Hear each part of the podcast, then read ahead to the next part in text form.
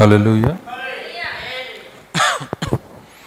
So మంచిది మరి ఈ సమయంలో చక్కని పాటలు దేవుని స్థుతించున్నాం. కొన్ని ప్రార్థన వినపములు ఇక్కడ ఉన్నాయి. వాటి కొరకు మనం ప్రార్థించి దేవుని వాక్యంలోకి మనం వెళ్దాం.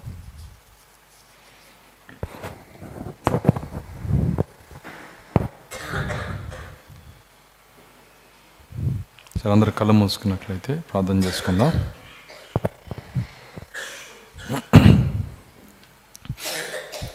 స్తోత్రములు స్తోత్రములు స్తోత్రములు స్తోత్రములు స్తోత్రములు ప్రభువ.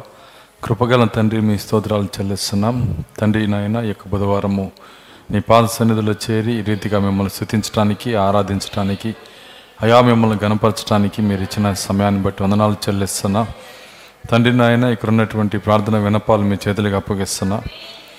ప్రభా నీ కుమారుడు కిరణ్ బ్రదర్ను తనకిచ్చినటువంటి కుమార్తె మీరు జ్ఞాపకం చేసుకునండి. ప్రభా నాయన రిప్కాని మీరు జ్ఞాపం చేసుకునండి. ఆ బిడ్డకున్న జ్వరము నుంచి జలుబు నుంచి నాయన తండ్రి దగ్గు మరియు నాయన వాంతుల నుంచి విడుదల మీరు దయచేయండి. ప్రభా బలహీనత ఏదైనప్పటికీ నాయన ప్రభా నిత్యముగా నాయన ప్రతి అనారోగ్యము ఆయన దయ్యం కలగజేస్తుందని ప్రవక్త చెప్పుకున్నాడు నాయన.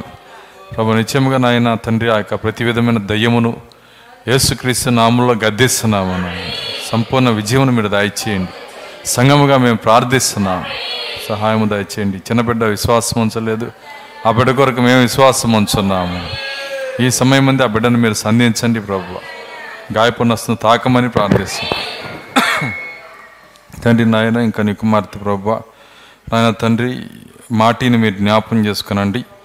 ప్రభా తనకు ఉన్నటువంటి నాయన బ్లడ్ వామిటింగ్స్ నుంచి విడుదల మీరు దయచేయండి. అది ఏదైనప్పటికీ నాయనను స్వస్థపరచగలన దేవుడవు. మీ పాదముల యొద్ద మా వినపములు పెట్టుచున్నాము సంగముగా ఇక్కడ నాయన ప్రార్థించుటకే నాయన తండ్రి ప్రజల పక్షమును ప్రార్థించుటకే నీ వధువుని ఇక్కడ ఎన్నుకున్న దేవుడు నాయన. వారి రక్షణ కోసము వారి విమోచన కోసము నాయన. వారిని వద్దకు నడిపించుటకు ప్రభువా. ఓ తండ్రి నిత్యముగా ఆ స్థానంలో మేము నిలబడి ఉంటూ సహాయము దయచేయండి తండ్రి కనికరించండి ప్రభువ. ఇంకా నీ కుమార్తె భవానీని మీరు జ్ఞాపం చేసుకునండి. తనకున్న కడుపులో పోత నుంచి కూడా విడుదల మీరు దయచేయండి. తను కూడా మీరు ముట్టండి ప్రభువా. ఓ ఈ సమయం మంది ఆ బిడ్డను తాకమని ప్రార్థిస్తున్నా. కేవలం కృపను బట్టి మీరు జ్ఞాపం చేసుకోండి. తండ్రి నాయన ఈ సమయంలో భాగ్యశ్రీ వాళ్ళ కుమార్తె రెప్కాని మీరు జ్ఞాపం చేసుకునండి. తన జన్మదినం కొరకు మేము ప్రార్థిస్తున్నాం ప్రభువ.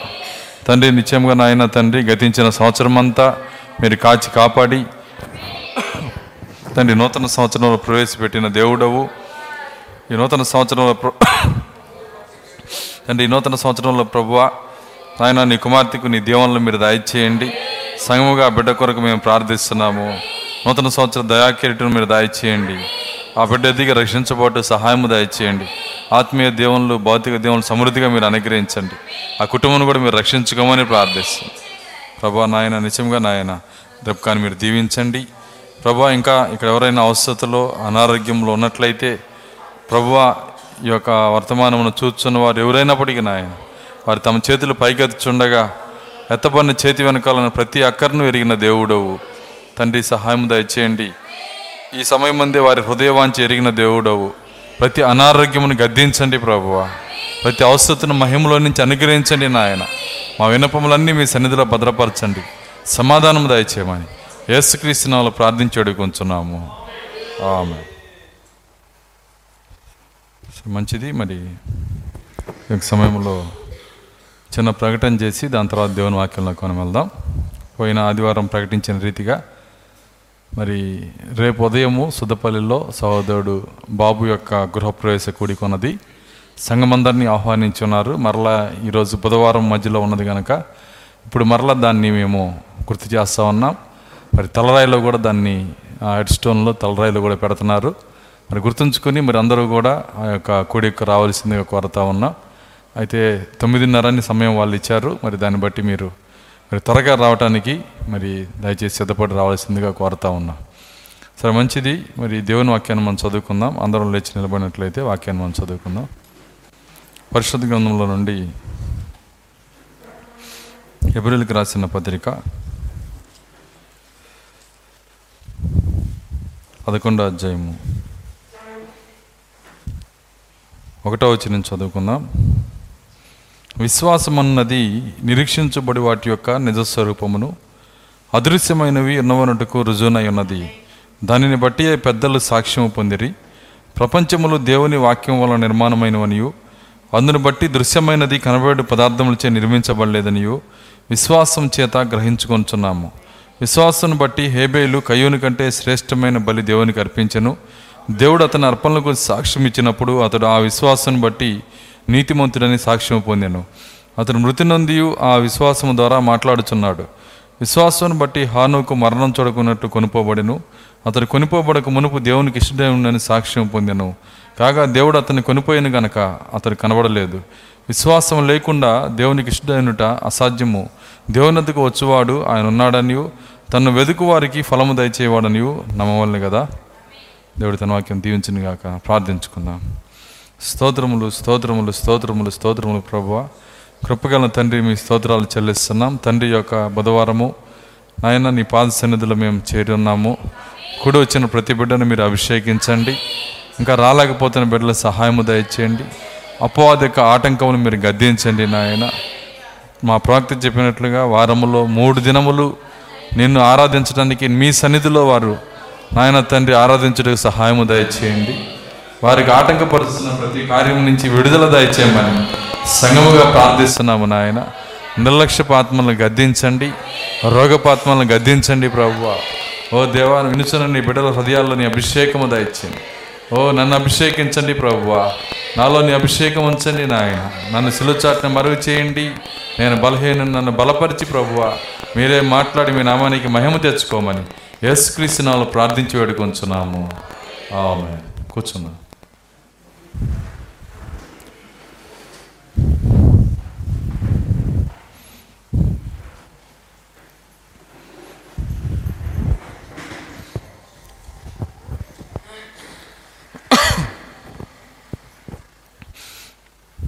సరే మంచిది. మరి కొద్ది నిమిషాలు మనకు ఆలోచన వాక్యం పైన ఉంచుదాం. ఒక గంట గంట పదిహేను నిమిషాల లోపు దేవుని వాక్యాన్ని మనం చూద్దాం. చదవనటువంటి లేఖనంలో మనం ఒక భాగమును మనం చూస్తూ ఉన్నాం. నిజముగా మరి విశ్వాసం అనేటువంటి కార్యము రెండు రకాలుగా ఎలాగ పనిచేస్తుందో ఏ విధముగా రెండు రకాల విశ్వాసములు ఉన్నవో మరి నేను ఏడు సంఘకాలాల్లో నుంచి కూడా ప్రాప్తి చెప్పిన మరి ఆ యొక్క కార్యములు చదివి వినిపించాను నేను. మరి విశ్వాసం అనేది మానసిక విశ్వాసం ఉన్నది. దాని తర్వాత మరి దేవుడిచ్చే విశ్వాసం అన్నది రెండు రకాల విశ్వాసాలు ఉన్నాయి. అయితే రెండు రకాల విశ్వాసంలో విశ్వాసాల్లో మనం ఎక్కడున్నాము అనేది ప్రాముఖ్యమైన కార్యం. ఎందుకంటే లోకము లోక క్రైస్తవ్యము దేన్ని చూడకుండా వాళ్ళు ఎందులో ఉన్నా ఏం కలిగి ఉన్నా దాంతోనే వెళ్ళిపోతారు. ఎందుకు వెళ్ళిపోతారంటే బైబిల్ ఏం చెప్తుందంటే ఈ లవోదిక సంఘకాలము గుడ్డిది అన్నాడు ఆయన. కాబట్టి అది చూడలేదు గనక వాళ్ళు దాన్ని గ్రహించలే గ్రహించకుండానే వెళ్ళిపోతారు. కానీ దేవుడు మనకి కలిక్యాన్ని ఇచ్చాడు ఆయన. మనకి ఆయన ఎన్నుకున్న వారికి తాను ప్రేమించిన వారికి కలిక్యం ఇచ్చాడు ఆయన. అందరూ వేరు తాను ప్రేమించిన వారు వేరు. అయితే ఇందులో ఏ స్థానంలో మనం నిలబడ్డాం? మరి చూడండి ప్రకటన గ్రంథం మూడో అధ్యాయంలో ఈ మాట చెప్తాడు ఆయన. ప్రకటన గ్రంథము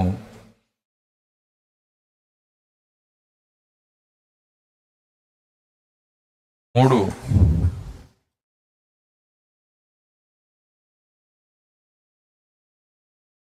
ఆ, మూడు పద్దెనిమిది నుంచి చదువుదాం. పదిహేడు నుంచి చదువుదాం ఓకే.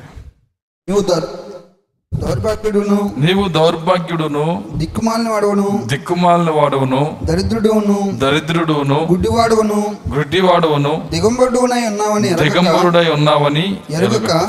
చూడండి చూడండి తన సంగమును గురించి దేవుడు మరి ఈ విధంగా మరి తిట్టినటువంటి మరి కార్యము ముందున్న ఆరు సంఘకాలలో లేదు.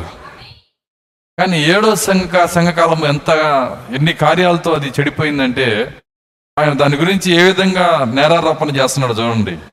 ఆయన అంటున్నాడు నీవు దౌర్భాగ్యుడును దిక్కుమాలిన దరిద్రుడువును దరిద్రుడును గుడ్డివాడును దిగంబరుడునై ఉన్నావని ఎరుగక నేను ధనవంతుడును. నేను ధనవంతుడును. ధనవృద్ధి చేసి ఉన్నాను. ధనవృద్ధి చేసి ఉన్నాను. నాకేమీ కొదువు లేదని నాకేమీ కొదువు లేదని చెప్పుకుంటున్నావు. చెప్పుకొంటున్నావు. దాని అర్థం ఏంటంటే ఈరోజు పనిచేస్తున్నటువంటి స్పిరిట్ భగవద్కి ఆత్మ దాని గుణ లక్షణాలన్నీ ఇక్కడ పెట్టాడు దేవుడు. ఏ స్పిరిట్ పనిచేస్తుందో ఆయన మాట్లాడుతున్నాడు.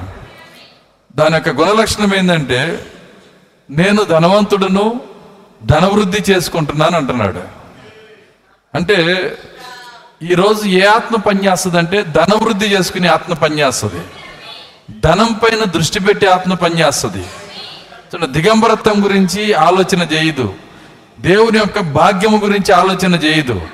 ఏది చేస్తే మనం దేవుని దృష్టిలో భాగ్యవంతులుగా ఉంటామో ఏది చేస్తే దేవునికి ఇష్టలుగా ఉంటామో దాని గురించి ఆలోచన చేయదు. దేని గురించి ఆలోచన చేస్తుందంటే కేవలము డబ్బు. వాళ్ళ ఆలోచన అంతా దేని మీద ఉంటుందంటే డబ్బు మీదే.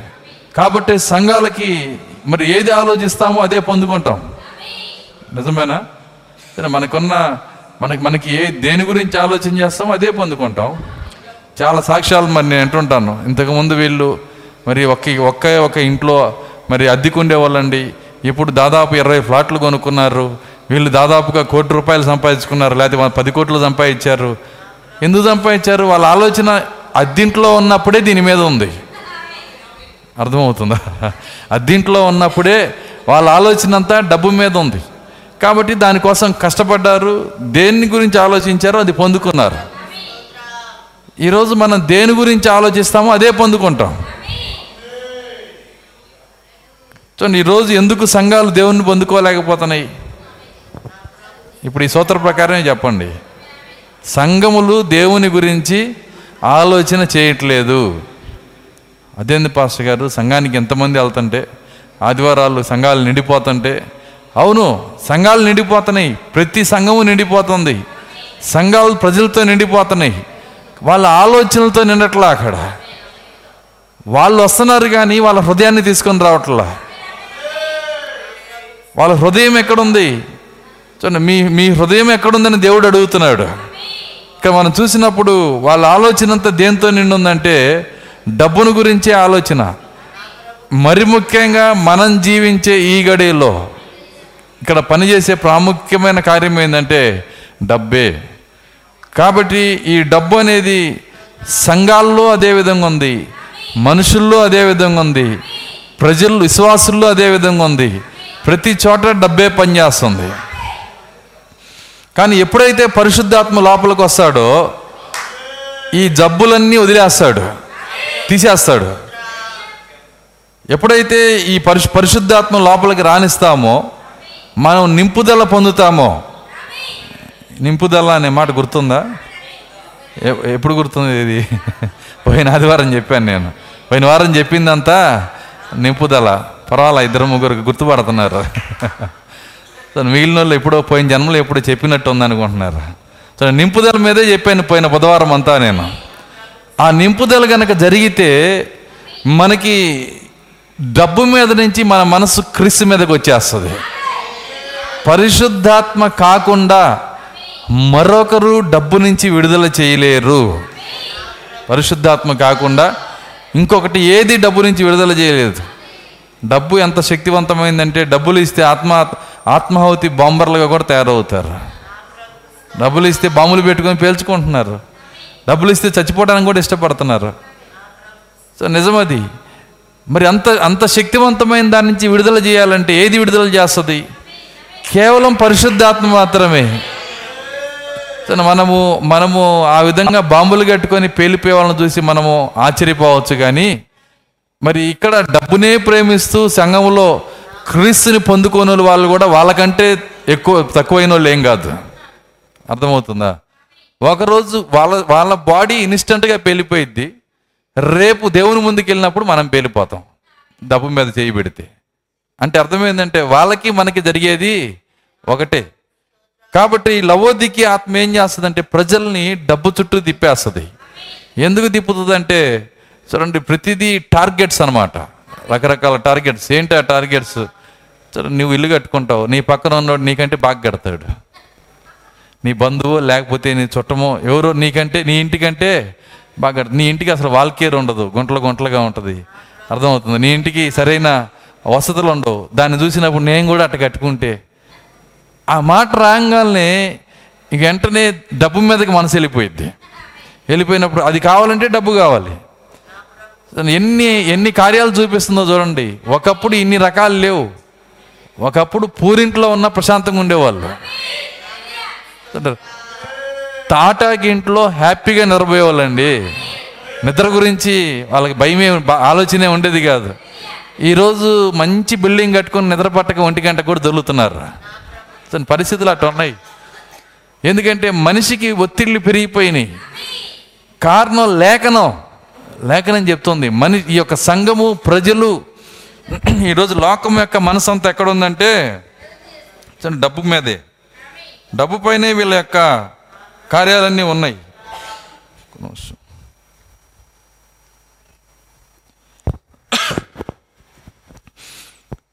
కాబట్టి వాళ్ళకి చాలా టార్గెట్లు ఉన్నాయి. పక్కన వాళ్ళలాగా బ్రతకాలి బంధువుల్లాగా బ్రతకాలి వీళ్ళలాగా ఉండాలి వాళ్ళలాగా ఉండాలి రకరకాల టార్గెట్లు. సరే మన దగ్గర ఎప్పుడో మూడు సంవత్సరాల నాటి ఫోన్ ఉందనుకో పక్కనోడు మంచి ఫోన్ కొనుక్కొస్తాడు వాడు. వాడిని చూడంగానే అదేదో ఈ ఈ రంగురంగుల ఫోన్లు వచ్చినాక బ్లాక్ అండ్ వైట్ ఫోన్లు అందరూ బాధపడ్డారు. వెంటనే ఇవన్నీ తీసి కుప్పలో వేసేసి మళ్ళీ కలర్ ఫోన్లు తెచ్చుకున్నారు. దానికి ఏం కావాలి? డబ్బు కావాలి. కానీ ఏది నీ చుట్టూ ఎన్ని తెచ్చి ఎన్ని పోసిందో చూడండి దెయ్యం. నీకు డబ్బు అవసరానికి కావలసిన అనేక కార్యాలు నీ చుట్టూ టార్గెట్స్ పెట్టేసింది. ఇంటికి ఒక టార్గెట్ వస్తువులకు ఒక టార్గెట్ సైకిల్ దొక్కుతున్నావా? బైక్ కావాలా? బైక్ బైక్ ద్వారా కారు కావాలా? కారు తర్వాత పెద్ద కారు కావాలా? ఈ కారులో కూడా అంతం లేదు. దీనికి కోటి రూపాయల కారు ఉంది కోటిన్నర కారు ఉంది. సో ఎందుకంటే ఇవన్నీ ఒకదాని తర్వాత ఒకటి ఒకదాని తర్వాత ఒకటి టార్గెట్స్ పెట్టేసింది. ఒకప్పుడు ఇవన్నీ లేవు. అసలు ఎవరు ఒక ఇంటి గురించి కానీ ఒక టార్గెట్ గురించి కానీ ఒక ప్రత్యేకమైన వస్తువు కొనుక్కోవాలని కానీ ఏ టార్గెట్ లేదు. హ్యాపీగా జీవించేవాళ్ళు. నేను నేను కరెంటే లేని ఇళ్ళలో కూడా బతికొచ్చినవాడిని ఏక రెక్కల శబ్దం కూడా చాలా చక్కగా వినపడేది అక్కడ.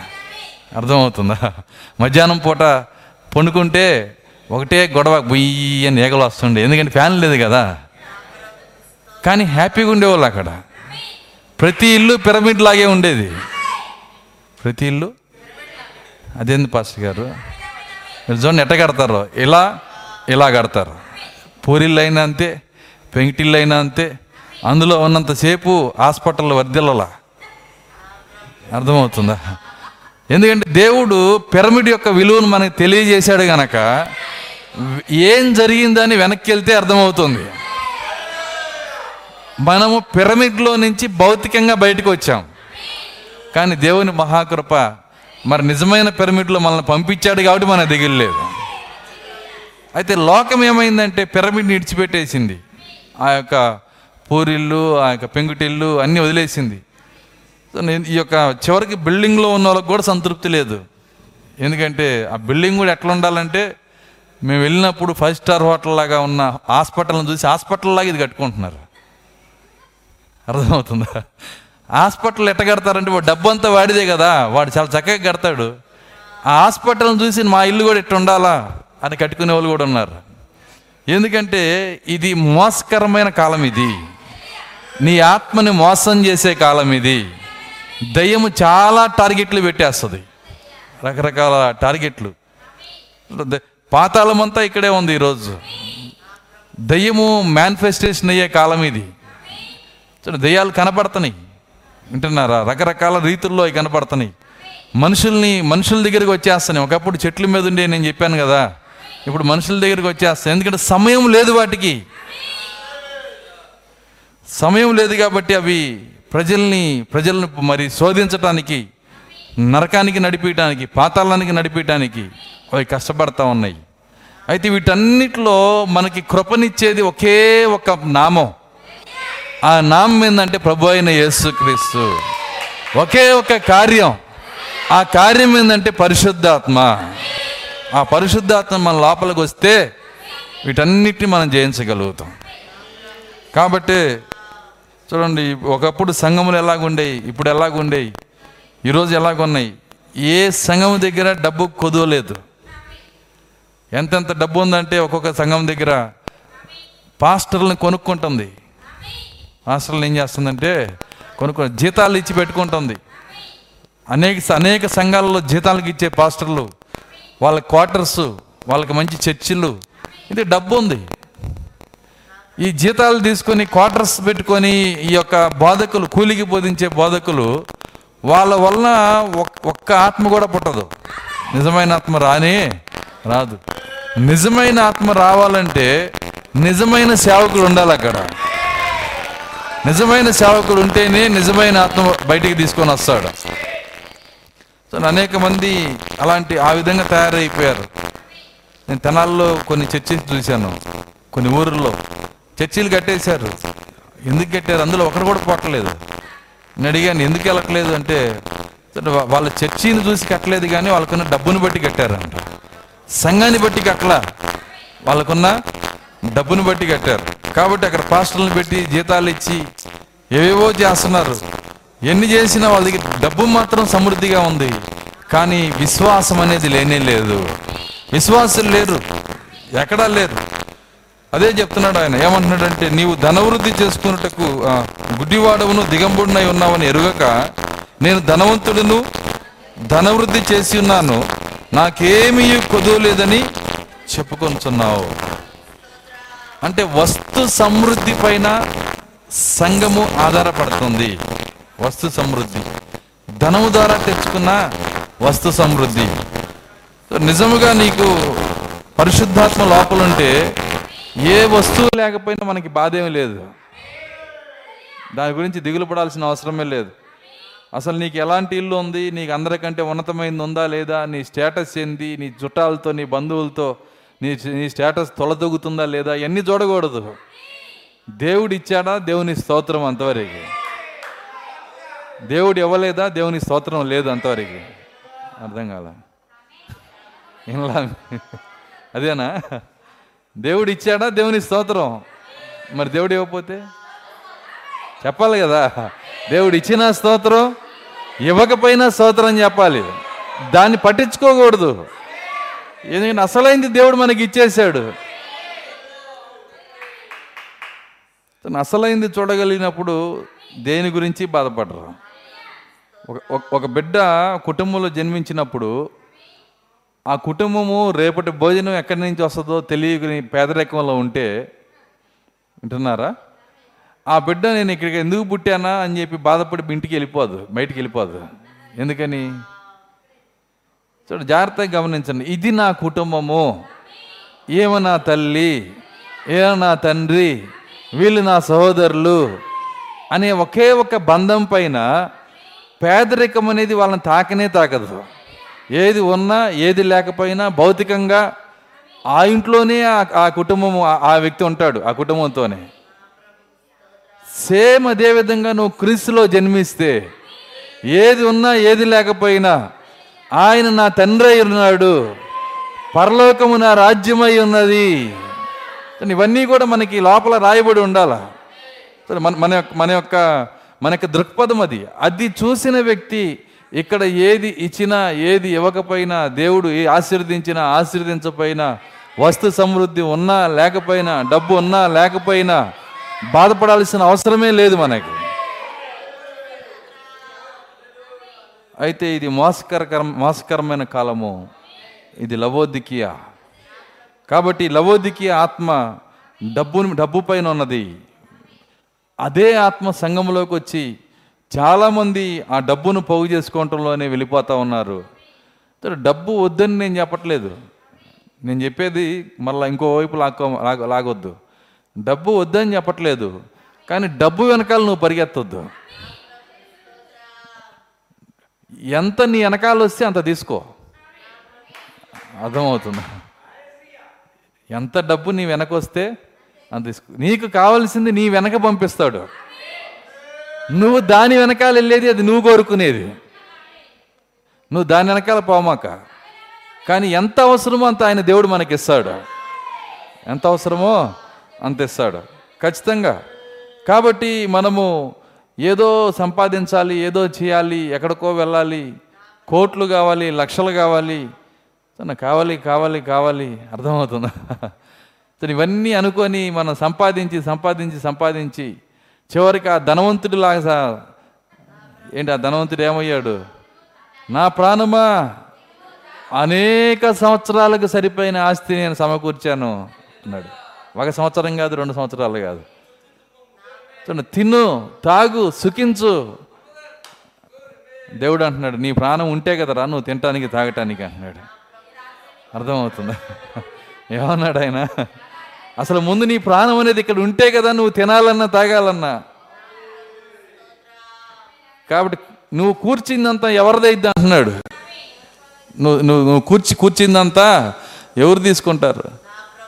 నీకైతే అవదు అన్నాడు. నీకైతే నువ్వు నీవు నువ్వు దాన్ని తీసుకొని రాలేవు. కాబట్టి దేవుడు ఈ కార్యాలన్నీ మనకు నేర్పించి పెట్టాడు. ఎందుకు దీన్ని చెబుతున్నానంటే ఈరోజు లవోదికి ఆత్మక మంది ఇదే. మనకి తెలియకుండానే ఆ డబ్బు వెనకాల పడుతూ ఈరోజు బుధవారాలు రాలేకపోతున్నారు. వింటున్నారా? శనివారాలు రాలేకపోతున్నారు. కొంతమంది ఆదివారాలు కూడా రాలేకపోతున్నారు. మీటింగ్స్ రాలేకపోతున్నారు. కృతజ్ఞత కూడికలకు రాలేకపోతున్నారు. ఏంటి బిజీ పాస్టర్ గారు? ఏం బిజీ? లవోదికి ఆత్మ సేవలో ఉన్నాను నేను. ఏం సేవలో ఉన్నావు? లవోదికి ఆత్మకి సేవిస్తా ఉన్నావు. చూడండి అలా ఉంది పరిస్థితి. అయితే నువ్వు నిజంగా పరిశుద్ధాత్మ నీ లోపలికి వస్తే నిజంగా నీ దేవుడు నిన్ను ప్రేమిస్తే దేవుడు నిన్ను ఎన్నుకుంటే దీనిపైన జయం పొందుతావు నువ్వు. అందుకే బైబిల్లో మాట చెబుతుంది హెచ్చువాటి యందు మనసుంచక తగ్గువాటి ఎందే మనసు. హెచ్చువాటి యందు మనసుంచితే దాన్ని సాధించడానికి ఆత్మ నలిగిపోయిద్ది. ఏదో కావాలని ఎప్పుడు మనము హెచ్చువాటి ఎందు మనసు పెట్టకూడదు. దేవుడిస్తే ఓకే. అందే అంత ఎత్తులో ఉంటే ఓకే. కానీ దాన్ని చే- ఒక కాయి దగ్గరలో ఉంది. చేతికి అంత ఉంది కోసుకొని తినేసాం. కొద్దిగా ఎత్తులో ఉంది. ఇది అందట్లేదని నాలుగు సార్లు ఎగిరితే ఎనుపో సిరిగి హాస్పిటల్లో చేరాల. అర్థమవుతుందా? దగ్గరలో ఉంది కోసుకొని తినే ఇబ్బంది లేదు. కానీ అందం దానికోసం ఎగిరితే ఏమైద్ది? ఈరోజు అసలుకి ఎముకలు చాలా పెలుసు. ఏది పడితే అది చేస్తే ఇప్పుడున్న పరిస్థితికి బకెట్ ఎత్తుంటే ఒక ఆమె చేయి పట్టుకోమని ఇరిగిపోయిందండి అర్థమవుతుందా? పరిస్థితులు అట్లా ఉన్నాయి. ఈ లవోదికియ దౌర్భాగ్యమైందన్నాడు? ఆయన ఇప్పుడున్న పరిస్థితి ఏంటంటే దౌర్భాగ్యపు స్థితి. ప్రవక్త అంటున్నాడు ఒకప్పుడు బాక్సింగ్ చేసేవాళ్ళు గ్లౌజులు కూడా లేకుండా వాళ్ళు చేతులతో బాక్సింగ్ చేసేవాళ్ళంట.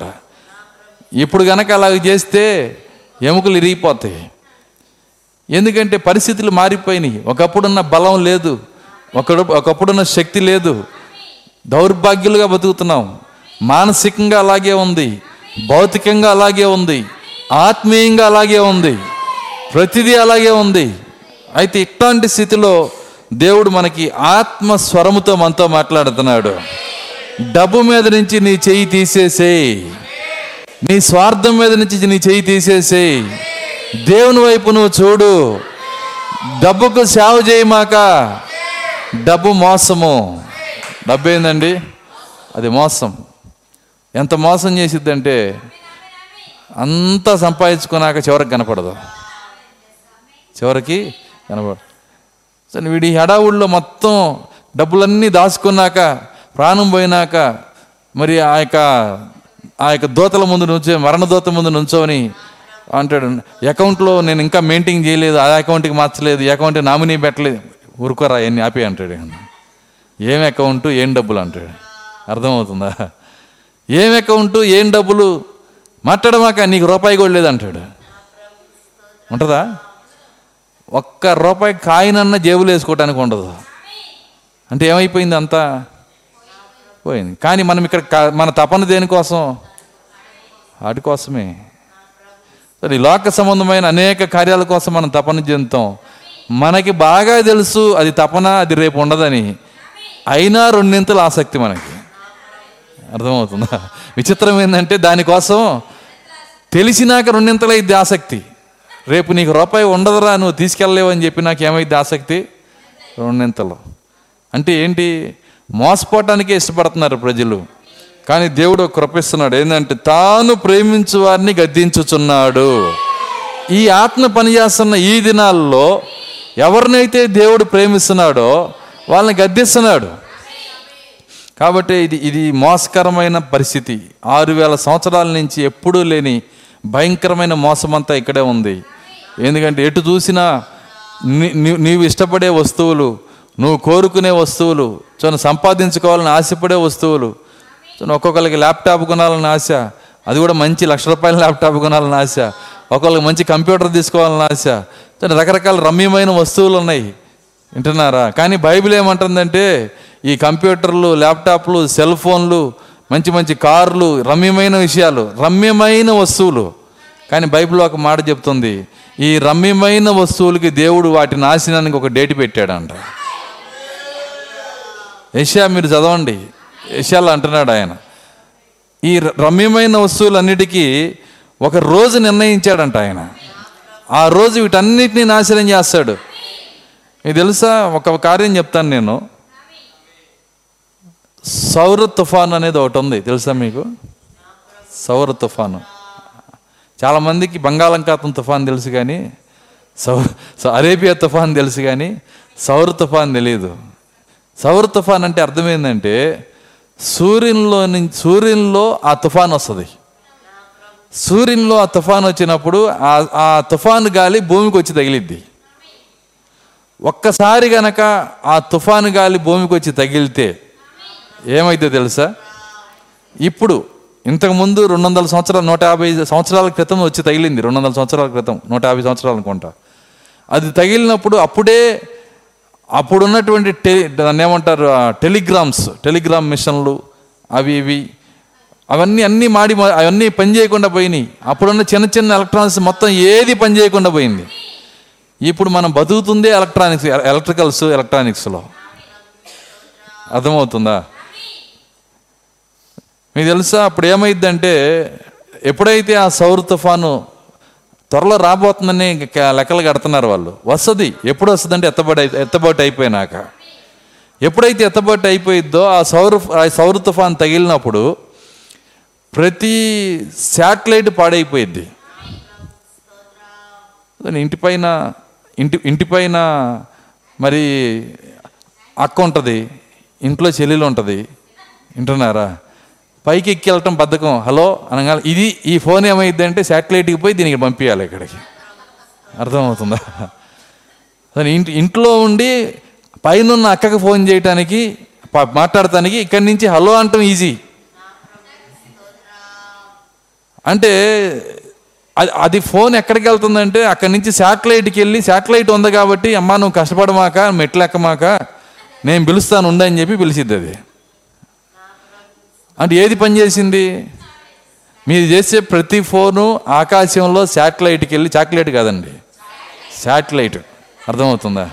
శాటిలైట్కి వెళ్ళి మళ్ళీ వస్తుంది ఇక్కడికి వెనక్కి వస్తుంది.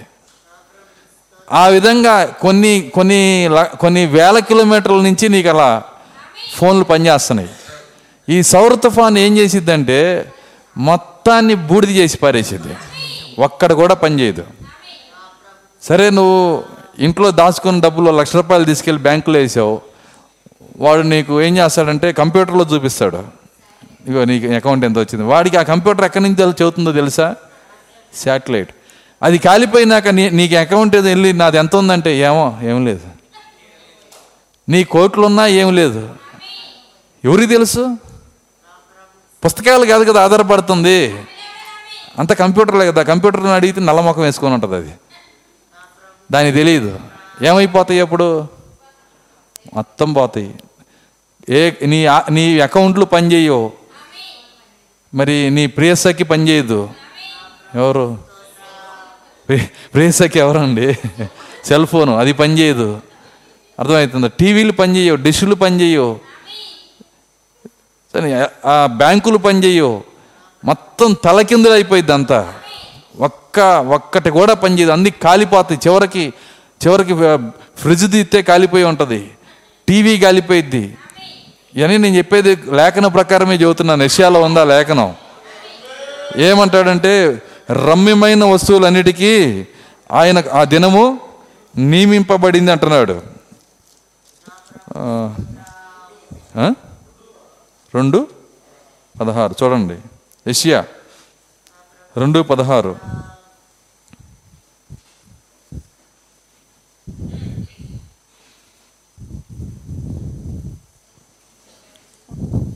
తర్షీషు ఓడలకన్నిటికి తర్శీషు ఓడలన్నిటికీ రమ్యమైన విచిత్ర వస్తువులన్నిటికీ రమ్యమైన విచిత్ర వస్తువులన్నిటికీ ఆ దినము నియమింపబడి ఉన్నది. ఆ దినము నియమింపబడి ఉన్నది. ఒక్క దినము ఒక డేట్ ఎప్పుడు వస్తుందో నాకు తెలియదు ఆ డేటు.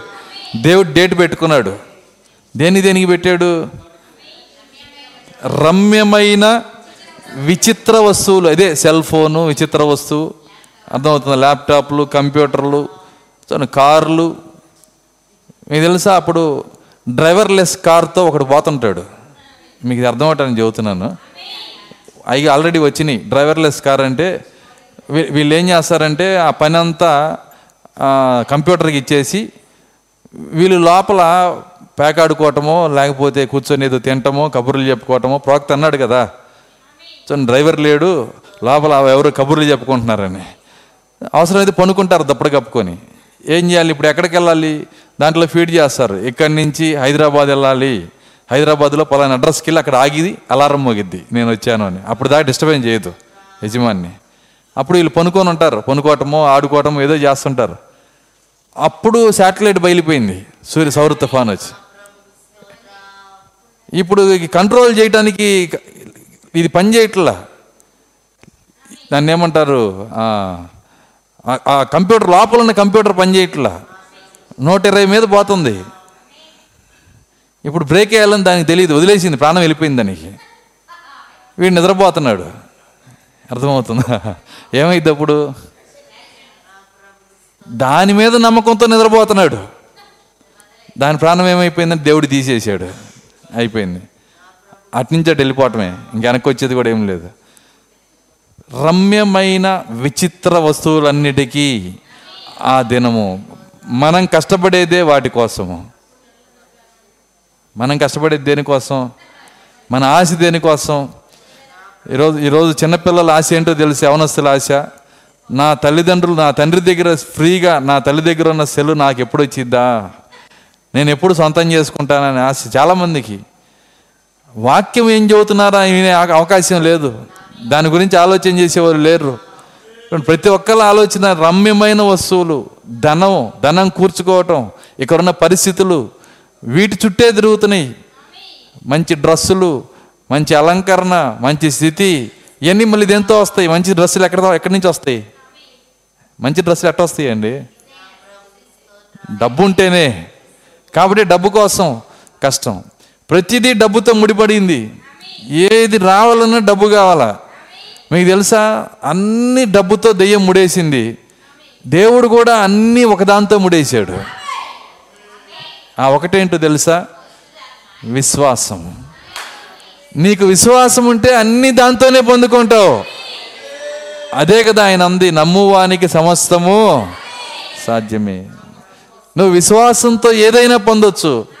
అప్పుడు దెయ్యం ఏం చేసిందంటే నా పిల్లలకి విశ్వాసం లేదుగా మరి దాంతో అన్ని పొందటానికి నేను కూడా ఒకటి పెడతా. అదేంటంటే డబ్బు అంది అది ఎవరి పిల్లలకి?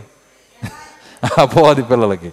సరే దేవుడు ఏం చేస్తున్నాడో దాన్ని ఇమిటేట్ చేస్తుంది దయ్యం. దేవుడు ఏం చేశాడు? దాన్ని ఆయన పిల్లలకి అన్నీ ఒకదాంతో సమకూర్చుకునే విధంగా ఒకటి పెట్టాడు. దాని పేరు విశ్వాసం.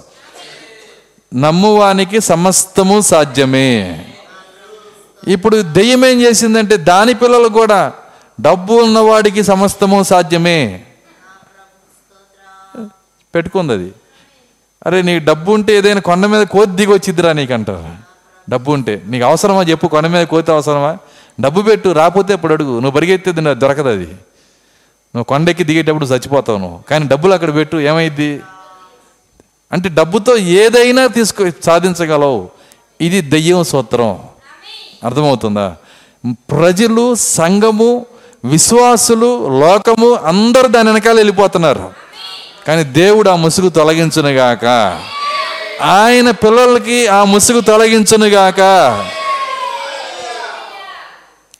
ప్రవక్త ఒక మాట అన్నాడు. ఏమన్నాడంటే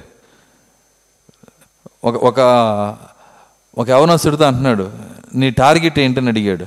అయితే నేను బాగా చదవాలండి నేను బాగా చదివి నాకు ఏం చేస్తావు అన్నాడు. మంచి ఉద్యోగం తెచ్చుకోవాలండి పాస్టర్ గారు అన్నాడు. మంచి ఉద్యోగం వచ్చి నాకు ఏం చేస్తావు అన్నాడు. మంచి శాలరీ రావాలన్నాడు సరే మంచి శాలరీ వచ్చిన తర్వాత మంచి పిల్లని చూసి పెళ్ళి చేసుకుంటానన్నాడు మంచిది. మంచి పెళ్ళి పిల్లని చూసి పెళ్ళి కూడా అయిపోయిన తర్వాత ఏందన్నాడు? పిల్లలు పుడతారన్నాడు ఓకే పిల్లలు కూడా పుట్టారు. తర్వాత ఏందన్నాడు ఆయన? వాళ్ళని మంచి కాన్వెంట్లో వేస్తానన్నాడు. సరే మంచి కాన్వెంట్లో వేసావు వాళ్ళు పెరిగారు మంచి కాలేజీ కూడా చదివారు తర్వాత ఏందన్నాడు? వాళ్ళకి పెళ్ళిళ్ళు చేస్తానండి అన్నాడు. సరే వాళ్ళకి కూడా పెళ్ళి చేసావు తర్వాత వాళ్ళకి కావాల్సిన ఆస్తి కూడా నేనే సంపాదిస్తానన్నాడు. ఆస్తి అంతా వాళ్ళకే ఇస్తానండి సరే ఓకే అది కూడా సంపాదించావు. నీ పిల్లలకి నీ మనవాళ్ళకి కూడా సంపాదించావు తర్వాత ఏందన్నాడు? ఏది అడిగినా తర్వాత ఏందంటారు ఏందండి? ఎందుకంటే ఇప్పుడు ఇప్పుడు డెస్టినేషన్ దగ్గరికి వచ్చింది. అర్థం కాల. ఈ దారిలో అన్నీ మంచి చాలా చాలా చాలా నీకు గొర్రెలు ఉంటాయి. తర్వాత ఏంటి తర్వాత ఏంటి అని ప్రాక్త అడుగుతున్నాడంటే చివరికి డెస్టినేషన్ వస్తుంది. ఏంటి ఆ డెస్టినేషను? చూడండి నీకు ఇష్టమున్నా లేకపోయినా మరణించాల్సిందే. మరి దాని కొరకు ఎంత ఎంత ఏమి సిద్ధపాటు చేసావు? దేవుడు అడుగుతున్నాడు. ఏం చెప్తాం? దాని కొరకైతే నేనేం కష్టపడలేదండి. నేను ఆ ధరనున్న నిత్య జీవం కోసం పరలోక రాజ్యం కోసం ఒక్క ఆలోచన కూడా చేయలేదు. దాని కొరకు నేను ప్రార్థించలేదు. చూడండి దాని కొరకు ఏమీ చేయలేదు. ప్రజలు చెప్పే సమాధానం అది. నువ్వు ఎన్ని గురులు కలిగినా చివరికి వచ్చేటప్పుడు దాన్ని ఎదుర్కోవాల్సిందే. నువ్వు ఎన్ని గొప్ప కార్యాలు సాధించినా చివరికి వచ్చేటప్పుడు దాన్ని ఎదుర్కోవాల్సిందే. కాబట్టి ఈ గొప్ప కార్యాలన్నీ సాధించిన సాధించే ముసుగులో దాన్ని నిర్లక్ష్య పెట్టొద్దు. దేవుని నిర్లక్ష్య పెట్టొద్దు. దేవుని మార్గాన్ని నిర్లక్ష్య పెట్టొద్దు. నిత్య జీవాన్ని నిర్లక్ష్య పెట్టొద్దు. యషియా ఆ రోజే చూసి దానికి ఆ పేరు చెప్పాడు. రమ్యమైన విచిత్ర వస్తువులన్నిటికీ ఆ దినము నియమింపబడినది. కాబట్టి ఆ సౌర తుఫాన్ ఒకటి వస్తే చాలు. మనుషులు కష్టపడి శత దశాబ్దం కాదు శతాబ్దాల తరబడి పోగు చేసుకున్న కష్టపడి సంపాదించుకున్న రమ్యమైన వస్తువులన్నీ నాశనం అయిపోతాయి మొత్తం. లెక్క పెడతాం కష్టం ఆ నష్టాన్ని. మొత్తాన్ని తీసేస్తాడు. ఏది ఉండదు. సో ప్రతిదీ నాశనం అయిపోయింది ఒకసారి ఊహించుకున్న ఆ దినం ఎట్లా ఉంటుందో. దేవుడు ఒకవేళ అడ్వాన్స్ ఇచ్చినా ఇవ్వచ్చు. అర్థం కదా. అడ్వాన్స్ ఏంటి? బహుశా ఫుల్ పేమెంట్ శ్రమల్లో ఇచ్చినా మధ్యలో ఒక అడ్వాన్స్ ఇచ్చాడు చూడండి ఎట్లుంటుందో అని. రేపు ఎలా ఉంటుందో చూడండి అని ఇచ్చాడు అనుకో. పరిస్థితి ఏంటి? చూడండి నెట్లో చూడండి సౌర తుఫాన్ వస్తే ఏం జరిగిద్ది? అది రాబోతుందా? ఆల్రెడీ చెబుతున్నారు సౌర తుఫాన్ గురించి. రాబోతుంది. మన కళలన్నీ కరిగిపోతాయి. మన టార్గెట్లన్నీ ఎగిరిపోతాయి. కానీ నీళ్ళు బండ మీద కట్టుకున్నట్లయితే ఏమన్నాడు ఆయన? బండ మీద ఇల్లు కట్టిన బుద్ధిమంతిని పోలి ఉండును. నీ నీ నీ యొక్క గురి ఆ బండ మీద ఉన్నట్లయితే నీ ఇల్లు బండ మీద కట్టినట్లయితే ఏ సౌర తుఫాను దాన్ని ఏమి చేయలేదు. కాబట్టి ఈరోజున్న ముసుగును జయించాలి మొట్టమొదట మనం. దయ్యం ఏం చేస్తుందంటే మనకు ముసుగేస్తుంది ఆల్రెడీ ముసుగు నిండా వేసేసినాక ముసుగు ముసుగు ఫస్ట్ వేస్తారు. వింటున్నారా? ముసుగు నువ్వు ఒప్పుకున్నావు అనుకో దాని తర్వాత తాడు తగిలిస్తారు. అర్థం కాల? అర్థం కాల? ఉరేసే వాళ్ళకి ముందు ఏమేస్తారండి ముసుగేస్తారు. దానికి నువ్వు సైలెంట్గా ఉన్నావు అనుకో దాన్ని నిదిల్చుకోలేదు. తర్వాత ఏం పెడతారు? ఈరోజు ముసుగులో ఉన్నారంతే త్వరలో తాడు వస్తుంది. ఆ తాడు రాకముందే కృప పిలుస్తుంది ఈరోజు. ఎందుకు అపవాది చేతిలో చనిపోవాలా? ఈ తపనలన్నీ వ్యర్థము. నీ గురులన్నీ వ్యర్థము. నీ ఆలోచన విధానం కరెక్ట్ కాదు. నువ్వు దేని కొరకు టార్గెట్ పెట్టుకొని కష్టపడుతున్నావు అది కరెక్ట్ కాదు. నీ టార్గెట్ ఎక్కడ ఉండాలంటే పరలోకములో నేను ఎంత డబ్బు దాచుకుంటున్నాను? పరలోకంలో నేను ఎంత ప్రార్థన దేవునికి ఇస్తున్నాను? పరలోకంలో నేను ఆయనకి ఆయనకి ఆయనకి ఎంత ఇష్టడిగా నేను ఉంటున్నాను? ఆయన చిత్తముని ఎలా చేస్తున్నాను? వీటి మీద నీ టార్గెట్ ఉండాలి. నిజంగా అవి గనక నీకు నీ టార్గెట్ అయితే దేవుడు నిన్ను దీవించునుగాక ఖచ్చితంగా దేవుడు నిన్ను దీవిస్తాడు. అయితే పనికిరాని టార్గెట్లు ఎంత చెప్పినా చూడండి ఇదే ఇదేదో ఇదేదో ఇక్కడ నేను చెప్పాలి కాబట్టి డయాస్ కట్టేసి నేను మాట్లాడుతున్నాను అనుకోమాకండి. ఇది- ఇది ఖచ్చితంగా ఇది ఇది నిజమైన సత్యం ఇది. ఖచ్చితంగా దీన్ని మీరు ఆలోచన చేయాలి. ఎందుకంటే నీ టార్గెట్లన్నీ ఎందుకు పనికిరావు? దేవుడు ఒకరోజు లెగుస్తాడు. త్వరలోనే లెగుస్తాడు. ఆ యొక్క యహోవా ఉగ్రత దినం వచ్చినప్పుడు ఏం జరిగిద్దో అవన్నీ ఆల్రెడీ రాయించి పెట్టాడు ఆయన. ఊహించుకుంటేనే భయమేస్తుంది యహోవా ఉగ్రత దినం. ఎప్పుడు వస్తుంది అది? ఎప్పుడు వస్తుందండి తెలుసా? నీవు జీవిస్తున్న నీ దినాల్లోనే. వామ్మో నేను ఉన్నప్పుడే వస్తుంది అవును వస్తుంది.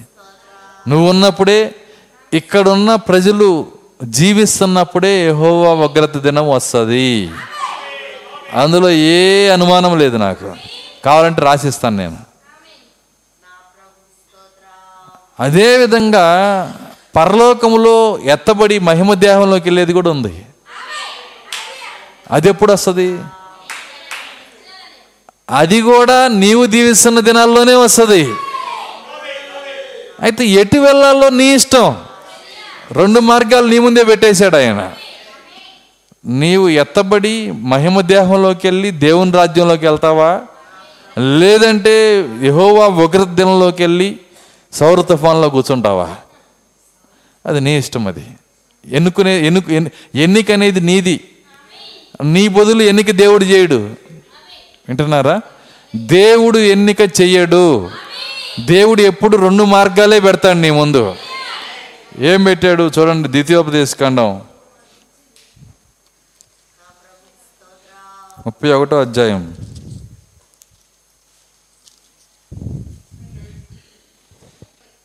సారీ ముప్పై అధ్యాయము ఆ, పదిహేనవ వచనం.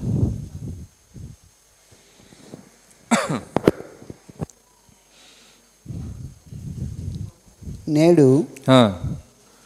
చూడుము. చూడుము. నేడు నేను జీవమును నేడు నేను జీవమును మేలును మేలును మరణమును మరణమును కీడును కీడును. నీ ఎదుట ఉంచి ఉన్నాను. అది అసలు విషయం. ఏమేం పెట్టాడంట? జీవం మేలు. మర జీవమును మేలును మరణమును కీడును. నీ ఎదుట ఉంచి ఉన్నాను. ఉగ్రత దినము ఎత్తబడుట. ఎవరి ముందు పెట్టాడు? మన ముందే పెట్టాడు ఆయన.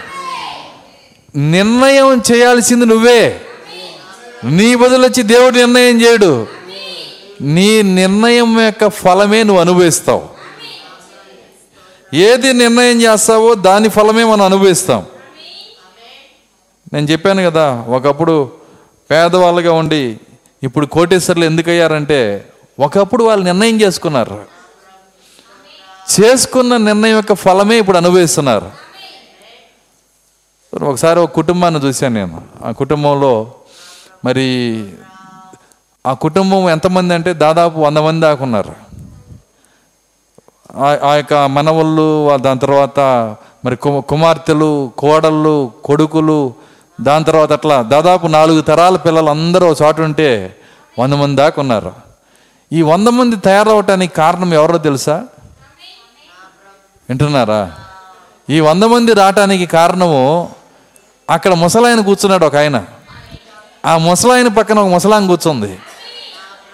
ముసలాయన పక్కన ముసలాం కూర్చుంది. ఆమె ఒక రోజు నిర్ణయం తీసుకుంది. ఇతన్ని వివాహం చేసుకోవాలని. దాని ఫలమే ఈ వంద మంది. అర్థమవుతుందా నేను చెబుతుంది? అప్పుడే కనుక ఆమె నిర్ణయం తీసుకోపోతే వీళ్ళు ఎవరు రారు?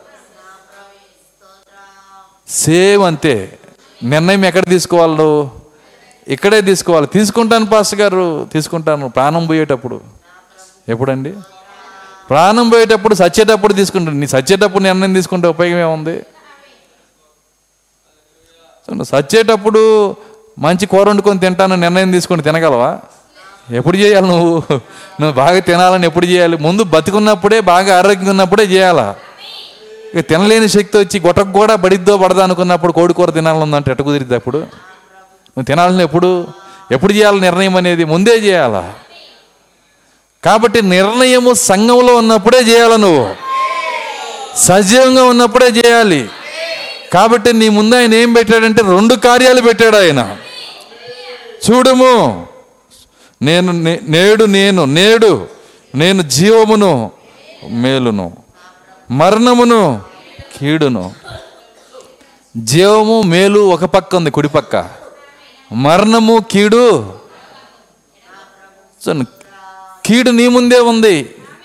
దాని వెనకాల మరణం కూడా రాబోతుంది. ఏది కావాలి?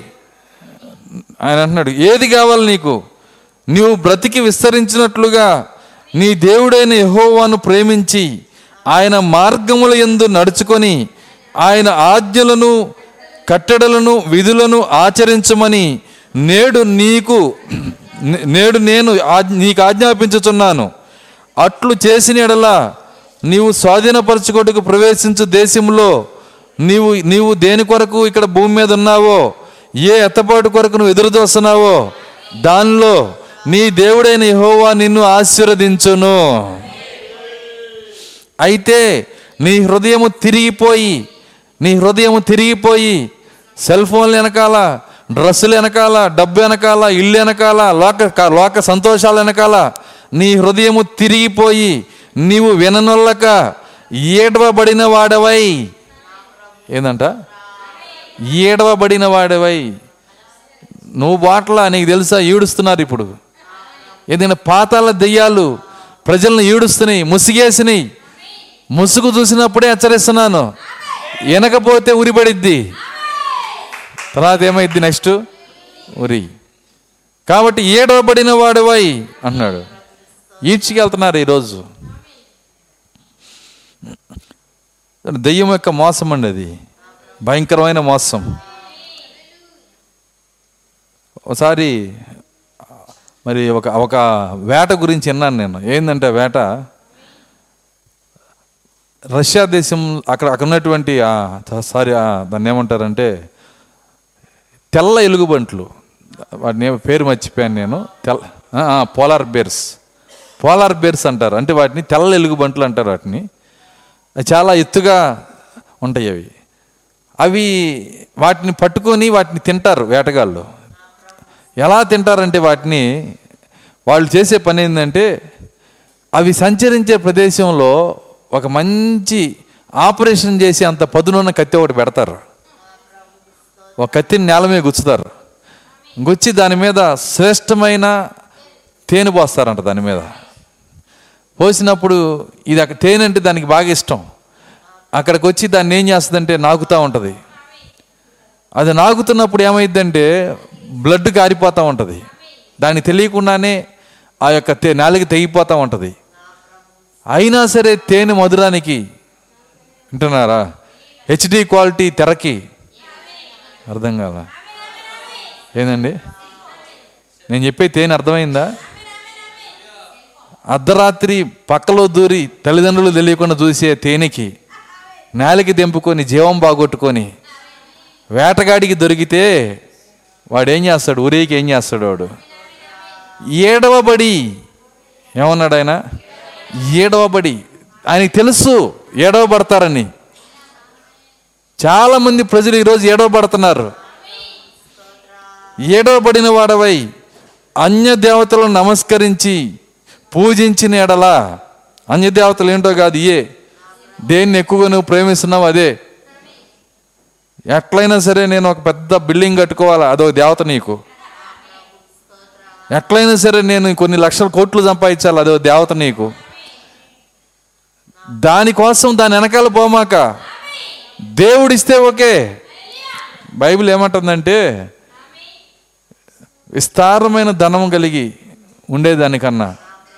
వింటున్నారా? దేవుడిచ్చింది కొద్దిగైనా ఎంతో శ్రేష్టం అంటున్నాడు ఆయన. దేవుడిచ్చింది కొద్దిగైనా ఎంతో శ్రేష్టం. అది దీవించబడిద్ది. దేవుడు మన డబ్బును దీవించినప్పుడు ఆ డబ్బు మనకి ఎంత ఎంత ఎంతగా మనకి అవసరమో అంతగా అది నిలబడుతుంది. దీవించిన డబ్బు. ఎడిషనల్ ఖర్చులు రావు. అనుకోని ఖర్చులు రావు. ఖర్చు వచ్చినా రాపోయినా దిగులు పడవు. సరే వచ్చింది అయినా దిగులు పడవు. ఎందుకంటే నీ సంతోషం యెహోవాలో ఉంది. నీ సంతోషం ప్రభువులో ఉంది. ఏదేమైనా ఆయన ఇచ్చింది మనకి దీవన. ఆయన దీవించిన కొద్దిగైనా చాలు మనకి. కాబట్టి విస్తారమైన దానికై ఉండేదానికన్నా ప్రభు నువ్వు ప్రేమతో ఇచ్చింది ఒకటైనా నాకు చాలు. నువ్వు కొద్దిగా ఇచ్చినా నాకు చాలు. ఎంత ఇచ్చావనేది నేను చూడను. నువ్వు నన్ను ఎంత ప్రేమిస్తున్నావు అనేదే నేను చూస్తాను. చాలామంది లెక్కలేసుకునేది అంటే ఎంత ఎక్కువ డబ్బులు ఇస్తే వాళ్ళు అంత ప్రేమించినట్టు. కానీ దేవుడు అలా కాదు. అది కాదు ఆయన చూసేది. సో నీకు నీకు నీకు నీ ఫంక్షన్కి నీకు మంచి గిఫ్ట్ పెట్టారనుకో. పది ఒక ఒక ఒక ఒక యాభై గ్రాములు బంగారం పెట్టారనుకో. బో ఎంత ప్రేమో నా మీద. ప్రేమని ప్రేమని కొలిచేది డబ్బే ఈ లోకంలో. కానీ దేవుళ్ళు అలా కాదు. దేవునిలో డబ్బుతో కొలవటం అనేది లేనే లేదు. సో దేవునిలో ప్రేమను కొలిచేది ఒకే ఒకటి. నీలో ఉన్న పరిశుద్ధాత్మ మాత్రమే. ఆ పరిశుద్ధాత్మ ఉంటే నిజమైన ప్రేమ నువ్వు కలిగి ఉంటావు. ఆయన అంటున్నాడు నువ్వు ఏడవబడిన వాడేవాయి మీరు నిశ్చయముగా నశించిపోదురనియు. అలా చేస్తే స్వాధీనపరుచుకున్నట్టుకు యోర్ధాన్ను దాటుచున్న దాటబోచున్న దేశంలో మీరు అనేక దినములు ఉండరనియు. నేడు నేను నీకు తెలియజేపుచున్నాను. మళ్ళీ అంటున్నాడు నేడు జీవమును మరణమును. ఆశీర్వాదం. ఇందాకేమో రెండు కలిపి ఒక పక్కన చెప్పాడు. రెండు కలిపి ఒక పక్కన చెప్పాడు. ఇప్పుడు రెండింటిని ఎదురెదురు పెట్టేశాడు. జీవమా మరణమా? తెలుసుకునే గడి ఇదే అంటున్నాడు ఆయన. నువ్వు దేన్ని ప్రేమిస్తావు నీ ఇష్టం. నువ్వు బ్రతక కోరితే యెహోవా పాదాలు పట్టుకోవాలి నువ్వు. డబ్బు పాదాలు కాదు. ఈ లోక కార్యాలను కాదు నువ్వు పట్టుకోవాల్సింది. అవి నీకు ఎప్పుడూ గురిగా ఉండకూడదు. ప్రభువా నువ్వు ఏది ఇచ్చినా ఏది ఇవ్వకపోయినా సాలలో పశువులు ఉన్నా లేకపోయినా గొర్రెలు దొడ్డిలో ఉన్నా లేకపోయినా చేనులోని పైరు చేతికి వచ్చినా రాకపోయినా సరే, వచ్చినా రాకపోయినా నేను నా రక్షణకర్తయగు యహోవా ఎందు ఆనందించదను. అది హబక్కు యొక్క తీర్మానం కాదండి. ప్రతి దేవుని కుమారుని తీర్మానం అది. ఏది ఉన్నా ఏది లేకపోయినా ప్రభు నీలో నేను ఆనందిస్తాను. ప్రభువులో సంతోషం ప్రభువులో ఆనందం. సరే మీకు తెలుసా? దేవుడు నిత్య జీవము ఇవ్వాలనుకున్నప్పుడు ఆ నిత్య జీవము నిత్య జీవంలోకి వచ్చే ప్రజలు ఎలా ఉండాలంటే నిత్యము సంతోషించే వారిగా ఉండాలి. నిత్యము సంతోషించేవారిగా ఉండాలా ఉండాలి? కాబట్టి నా ప్రజలు నిత్య జీవంలోకి వస్తున్నారు కనుక నిత్యము ఆనందించాలంటే వాళ్ళకి నిత్యము ఉండే ఆనందం ఇవ్వాలి అని అనుకున్నాడు ఆయన. ఒకవేళ ఆ ప్రజలకి మంచి బిల్డింగ్ ఇస్తే నూట యాభై సంవత్సరాలకి అది కూలిపోతే ఆనందం ఎగిరిపోయిద్ది ఎందుకంటే వాళ్ళు నిత్యం ఉండే వాళ్ళు బిల్డింగ్ నిత్యం ఉండదు. మంచి పట్టుచీర ఇస్తే చెప్పండి. ఏమైపోయింది నిత్యం అది ఉంటుందా? ఉండదు. తర్వాత బయటికి తీస్తే చెమట కొట్టేసిందండి. బొక్కలు బొక్కలు అయిపోయింది అంత. రంధ్రాలు అయిపోయింది. ఇల్లు ఉండదు చీర ఉండదు బంగారం ఉండదు ఏది నిత్యము ఉండదు. నువ్వు సంపాదించింది ఏది కాల పరీక్షకి తట్టుకోలేదు. కాబట్టే ఎందులో వాళ్ళు సంతోషం పెడితే నిత్యము ఉంటుందో ఆయన ఎతికి. ఆయన ఏం చేశాడంటే ఆ సంతోషం ఆయనలోనే పెట్టుకున్నాడు. ఎందుకు పెట్టుకున్నాడంటే ఆయన ఎప్పుడు ఉంటాడు కదా?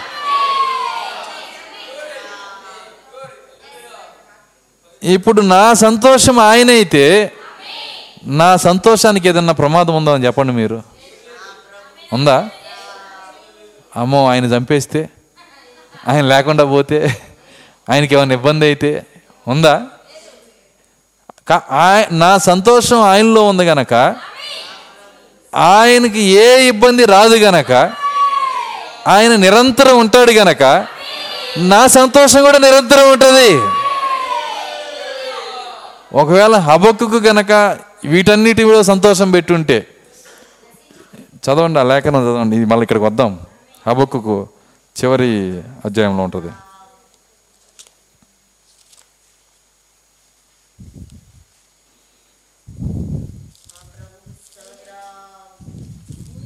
మూడు? పదిహేడు. చదవండి. అందరపు చెట్లు పూయకుండినను. అంజూరపు చెట్లు పూయకుండినను. ద్రాక్ష చెట్లు ఫలింపకపోయినను. ద్రాక్ష చెట్లు ఫలింపకపోయినను. ఒలివ చెట్లు కాపులేక ఉండినను. ఒలివ చెట్లు కాపలేక ఉండినను. చేనిలోని పైరు పంటకు రాకపోయినను. చూడండి అంజూరపు చెట్లు మొదట ఏమన్నాడు? అంజూరపు చెట్లు పూయకుండినను. అంజూరపు చెట్ల మీద ఆయన ఆయన నిరీక్షణ పెట్టుకుంటే ప్రేమ ఆ సంతోషం పెట్టుకుంటే అయ్యేమో కాపు లేకుండా పోయినాయి. తర్వాత ద్రాక్ష చెట్లు ఫలింపకపోయినను పోనీ ద్రాక్ష చెట్లన్నా బాగా పండి ఈ సంవత్సరం మంచి అకౌంట్లు అకౌంట్లో మంచి డబ్బు వేసుకుందంటే అయ్యి పండలా. ఆయన దేంట్లో సంతోషం పెట్టుకున్నాడో ఏది? పనిచేయలా ఆయన పెట్టుకున్న సంతోషం వాటిలో కనుక పెట్టుకుంటే ఇక ఈయన సంతోషపడే అవకాశమే లేదు. ఎందులో నువ్వు సంతోషం పెట్టుకున్నా నువ్వు సంతోషపడకుండా చేసే శక్తి దయ్యానికి ఉంది. ఎందులో నువ్వు సంతోషం పెట్టుకున్నా? ఒక ఒకవేళ నీ నీ బిడ్డల్లో నువ్వు సంతోషం పెట్టుకున్నావు అనుకో దయ్యం చూస్తుంది వీళ్ళ ప్రాణం అంతా బిడ్డల్లో ఉంది. ఇది అంటారు కదా మాంత్రికుడి ప్రాణం ఏడు ఏడు సముద్రాల ఇంకా చిలకలో ఉందని. వెంటనే దయ్యానికి తెలిసిందనుకో వెళ్ళిపోయి ఆ చిలకని తీసుకుని తలకాయ ఇట్ట అంటది. ఏమైద్ది సంతోషం? ఏరిపోద్ది. నువ్వు నువ్వు దేంట్లో నీ సంతోషం పెట్టుకోకూడదు. పెట్టుకుంటే శ్రమ వస్తుంది. ఆ యొక్క దాన్ని ఏమంటారు? శోధకుడు నీ దగ్గరికి వచ్చినప్పుడు నిన్ను పరీక్ష చేస్తాడు. నిన్ను నిన్ను పరిశోధిస్తాడు. వాడి డ్యూటీ అది. వాడి పేరే శోధకుడు.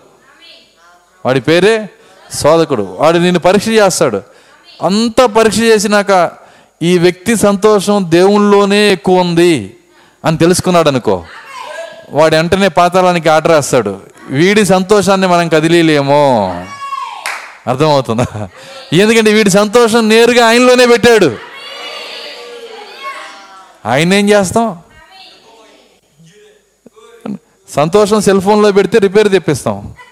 అర్థమవుతుందా? సంతోషం డబ్బులో పెడితే ఖర్చు తెప్పిస్తాం. సంతోషం ఇంక దేంట్లో పెట్టినా సమస్య తెప్పిస్తాం. కానీ సంతోషం ఏవోవాలో ఉంటే ఇక దెయ్యం ఏం చేస్తాడు? చేతులు ఎత్తేస్తాడు. ఇక ఇతన్ని మనం ఏమీ చేయలేము. దేవుని స్తోత్రం. అల్లెలుయ్య యహోవాలో కాకుండా మిగిలిన దేంట్లో సంతోషం పెట్టుకున్నా వాళ్ళంత అమాయకులు ఇంకొకరు లేరండి. ఎందుకో తెలుసా? యహోవాలో సంతోషం పెట్టుకుంటే ఆయన ఆయన ఆయన ఏదైనా ఇవ్వగలిగిన దేవుడు.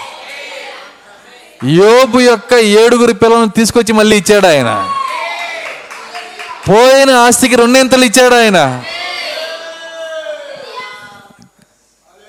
ఏదైనా ఇవ్వగలిగిన దేవుడు. కాబట్టి యహోవాలో సంతోషం పెట్టుకుంటే వాళ్ళు తెలియగలవల్లా? వాళ్ళు జ్ఞానవంతులా? మిగిలిన కార్యాల్లో సంతోషం పెట్టుకుంటే వాళ్ళు జ్ఞానవంతులా? యహోవాలో సంతోషం ఆయన నువ్వు ప్రేమించు. ఆయనలో సంతోషం పెట్టుకో. ఆయన పాటల్లో ఆనందించు. ఆయన వాక్యంలో ఆనందించు. ఆయన ప్రార్థించటంలో ఆనందించు. ఆయన గురించిన ప్రతి కార్యంలో నువ్వు ఆనందిస్తే అది ఆయన చూస్తాడు సంతోషం ఎక్కడుందో చూస్తాడు. సరే కష్టపడి చర్చికి వచ్చినా పాట పాడే అంత శక్తి ఉండదు చాలామందికి. కష్టపడి చర్చికి వస్తారు కానీ పాట పాడటానికి ఓపిక ఉండదు. పాడాలంటే అభిషేకం కావాలి. నిజం. ఎందుకంటే చాలా చాలా ఖర్చు అవుతుంది ఏదైతే శక్తిని ఉపయోగిస్తామో దానికి అభిషేకం ఉంటేనే చేస్తాం. పోట్లాడాలన్నా శక్తి అభిషేకం కావాలి. పాట పాడటానికి శక్తి లేని వాళ్ళు పోటాడటానికి శక్తి వచ్చిందంటే ఎక్కడి నుంచి వచ్చింది అది? అర్థమవుతుందా? నిజమది. అభిషేకము. కాబట్టే ఆయన ఆయన పాడే దాంట్లో మనం సంతోషపడాలి. ప్రార్థించే దాంట్లో సంతోషపడాలి. ప్రార్థన విసుగ్గా ఉండకూడదు. యేసుక్రీస్తు ప్రాణాత్మ జీవాలను చేసిన దేవుడు గనక శరీరాలను చేసిన దేవుడు గనక ఒక్క మాట అన్నాడు విసుగాక ప్రార్థన చేయండి అన్నాడు ఆయన. ఏమన్నాడు ఆయన? విసుగాక ప్రార్థన చేసేటప్పుడు విసుగు వస్తుంది ఆయన తెలుసు. తెల్లారి గట్టదా కబుర్లు చెప్పమని చెబుతాం అందరికీ. కానీ ప్రభు కబుర్లు చెప్పాలంటే విశ్వాసం ఉండాలా. అర్థమవుతుందా? ప్రార్థన ఏంటో కాదు అది కూడా కబుర్లు చెప్పటమే. దేవుని దగ్గర కూర్చొని ప్రభువా ప్రభువా అదిగో వాళ్ళని కాపాడు వాళ్ళు ఇట్లా ఉన్నారు వాళ్ళకి సహాయం చేయి. అదే ప్రార్థన. సంఘం అందరి కోసం ప్రార్థన. కాకపోతే ఇక్కడ ఎదురు కనపడే ఒక రూపం ఉంటుంది కాబట్టి వాళ్ళు రెస్పాన్స్ చేస్తారు. అది నీకు సంతోషంగా ఉంటుంది. ఇక్కడ కనపడరు. కనపడిన దేవుణ్ణి నువ్వు ప్రార్థన చేయాలంటే విశ్వాసం అవసరం అక్కడ. విశ్వాసం ఉంటే దేవుడు వింటున్నాడు. దేవుడు ఆలకిస్తున్నాడు. అదృశ్యుడైన వానిని చూచుచున్నట్లుగా నడవాలి. ఈ మాటలన్నీ వాక్యంలో వర్తమానంలో ఉన్న మాటలు నేను వాడతాను. ఎలా నడవాలంట? అదృశ్యుడైన వాన్ని చూచుతున్నట్లుగా కాబట్టి ప్రార్థనలో విసుగు ఉంటుంది. ఉండదని నేను చెప్పట్లా. ప్రభువే చెప్పాడు విసుగక ప్రార్థన చేయమని. కానీ విసుగుని తీసేసేదే పరిశుద్ధాత్మ. ప్రేమ. నువ్వు ప్రభువుని ప్రేమలోకి వచ్చే కొంది ఆ విసుగు విసుగ్గా ఉండదు నీకు. నిజమది. సరే మన మనము రోజు ఇంటికి వస్తాము. రోజు పిల్లలతో మాట్లాడతాం. రోజు భార్యతో భర్తతో మాట్లాడతాం. ఏ రోజు ఇసుగు అనుకోవచ్చు ఏ పద్దాకి ఈ ఇంటికే రావాలా? అనుకుంటాం ఇది మనం ఉన్నాయి అద్దాకి వెళ్తానే మాట్లాడాలా? అనుకుంటామా ఎందుకు ఎందుకు? ప్రేమ ఉంది అక్కడ. అసలు డ్యూటీ గంట లేట్ అయితే గిలగలదు అనుకుంటారు. ఎందుకంటే ఎట్లున్నారో ఇంట్లో తొందరగా పోవాలని. ప్రేమ. ప్రేమ విసుగు తెప్పించదు. మీరు ముసలోళ్ళు అయినా కానీ ఇసుగు తెప్పించదు. మరి భూ సంబంధమైన ఫిలియో ప్రేమ అట్టుంటే దేవుడిచ్చే అగాపే ప్రేమ ఎట్లా ఉండాలా ఒక అరగంట ప్రార్థన చేయాలంటే ఎంత ఇసుగ్గా ఉందంటే ఈరోజు పరిస్థితి ప్రేమ లేక ఇవన్నీ ప్రేమ యొక్క కొరత అండి. ప్రేమ కన్నా కరెక్ట్గా నీకు ఉంటే దేవుని ప్రేమ. ఇదే టెస్ట్ చేసుకోవాల్సిన కార్యం. నేను నిజంగా దేవుని ప్రేమిస్తున్నానా? నేను నిజంగా సంతోషిస్తున్నానా దేవునిలో? నువ్వు నిజంగా సంతోషిస్తే నిజంగా నువ్వు ప్రేమిస్తే ప్రార్థన విసుగ్గా ఉండదు.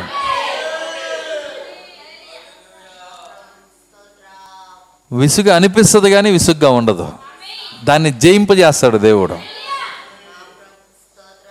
నువ్వు ప్రార్థించేటప్పుడు పరిశుద్ధాత్మ నేను కలుసుకుంటే అప్పుడు ఆ విసుగు పోయిద్ది నీకు. విసుగు ఎప్పుడు పోయిద్ది అంటే ప్రార్థనలో పరిశుద్ధాత్మ కలుసుకోవాలా.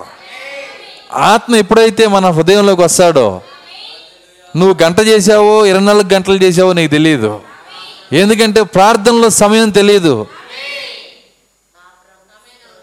ఒక్కోసారి ప్రార్థన లేచి చూసుకుంటే అరే గంట దాటిపోయింది గంటన్నర అయింది అనుకుంటారు. ఎందుకని? సమయం తెలియదు ఆత్మలోకి వెళ్ళిపోయావు. ఒక్కోసారి గంట చేసి ఉంటాను కానీ పది నిమిషాల్లో అయి ఉంటుంది అక్కడ.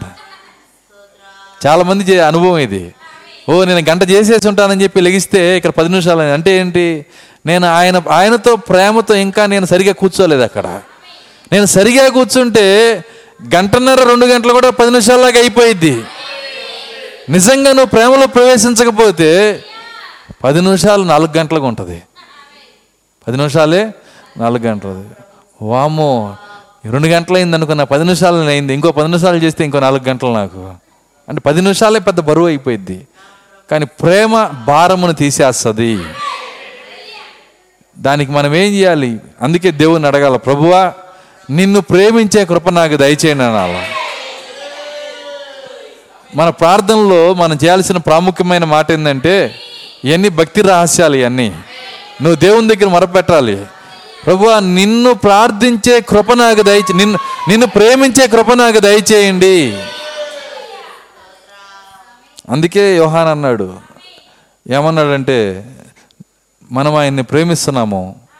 ఎందుకనగా మొదటగా ఆయనే మనల్ని ప్రేమించాడు. ఆయన మొదటిగా జగత్తు పునాది వేయబడక ముందే మనల్ని ప్రేమించినట్లయితే ఇప్పుడు మనం ప్రేమించగలము. కాబట్టి దేవుని దగ్గర అడగాలి. మనం అడగాల్సిన చాలా విషయాలు ఉన్నాయి. ప్రభువా మా ప్రవక్తకున్న మనసు మాకు దయచేయండి. మా ప్రవక్తకున్న వివేకంలో అంత మనకు రాదులే కానీ కనీసం టెన్ పర్సెంట్ వచ్చిన ఇప్పుడున్న జీవితంకి వంద రెట్లు బాగా బతుకుతాం మనం. ప్రభు ఆ వివేకంలో టెన్ పర్సెంట్ అయినా దయచేయండి. ఆయనకున్న మనసు దయచేయండి. నేను ప్రేమించే శక్తి దయచేయండి. ఇవి అడగాల్సింది. అడగాల్సిన కార్యాలు ఇవి. నాకు తెలిసి ఏ రోజు అట్లా అడిగొన్నాం కానీ నేనైతే రోజు అడుగుతాను. ఖచ్చితంగా అడగాల. ప్రార్థన ఎలా చేయాలో నేర్చుకోవాలి. దేవునికి ఇష్టమైన మనసు ఏంటో మనం నేర్చుకోవాలి. ఆయన నేడు జీవమును మరణమును ఆశీర్వాదమును శాపమును నీ ఎదుట ఉంచి ప్రభువా జీవము మరణము రెండు ఎందుకయ్యా? నా ముందు జీవం ఒకటే పెట్టవచ్చు కదా. జీవం ఒకటే పెడితే నేను పడిపోను కదా. ఇదేం పని? ఈ విధంగా జీవము మరణం రెండు పెట్టి మళ్ళీ ఎన్నుకునేది నా మొఖాన్ని పడేయటం ఏంటి? ఆయన మారడండి. యేసుక్రీస్తు నిన్న నేడు నిరంతరం మార్పు లేని దేవుడు. ఆదాముకు అదే చేశాడు. మరి నీకేమైనా వేరుగా చేస్తాడా ఏంటి? అదామ ఒకటే ఒకటే చెప్పాడు ఆదామా ఇక్కడ రెండు చెట్లు పెట్టాను నేను. ఒకటి మంచి చెడ్డలు తెలియని వృక్షము రెండు జీవ వృక్షము. ఇది తింటావో అది తింటావో నీ ఇష్టం. చూడు సెల్ ఫోన్ తింటావో బైబిల్ తింటావో నీ ఇష్టం. అర్థం కాల? ఏదేం తోటలో చెట్ల దగ్గర నుంచి ఇక్కడికి రండి. ఇక్కడ జరిగేది అదే. రెండు నీ ముందే పెట్టాడు. ఆదాముకే నీ ఇష్టం అంటే నీ నీ చేత చేతులు కట్టి ఆయన చేయిస్తాడా ఇది దేవుడు? అందుకే ఆయన పేరే నిన్న నేడు నిరంతరం ఏకరీతిగా ఉన్న దేవుడు. ఆయన మార్పు లేని దేవుడు ఆయన. చూడండి ఏదేం తోటలో ఏ విధంగా ఆదామ వాళ్ళకి రెండు రెండు పెట్టాడు ఆయన ముందు. ఒక చెట్టు తిన్నావా జీవవృక్షం తిన్నావా బ్రతుకుతావు. మంచి చెట్లు తెలియని తెలియనిచ్చే వృక్షం తిన్నావా?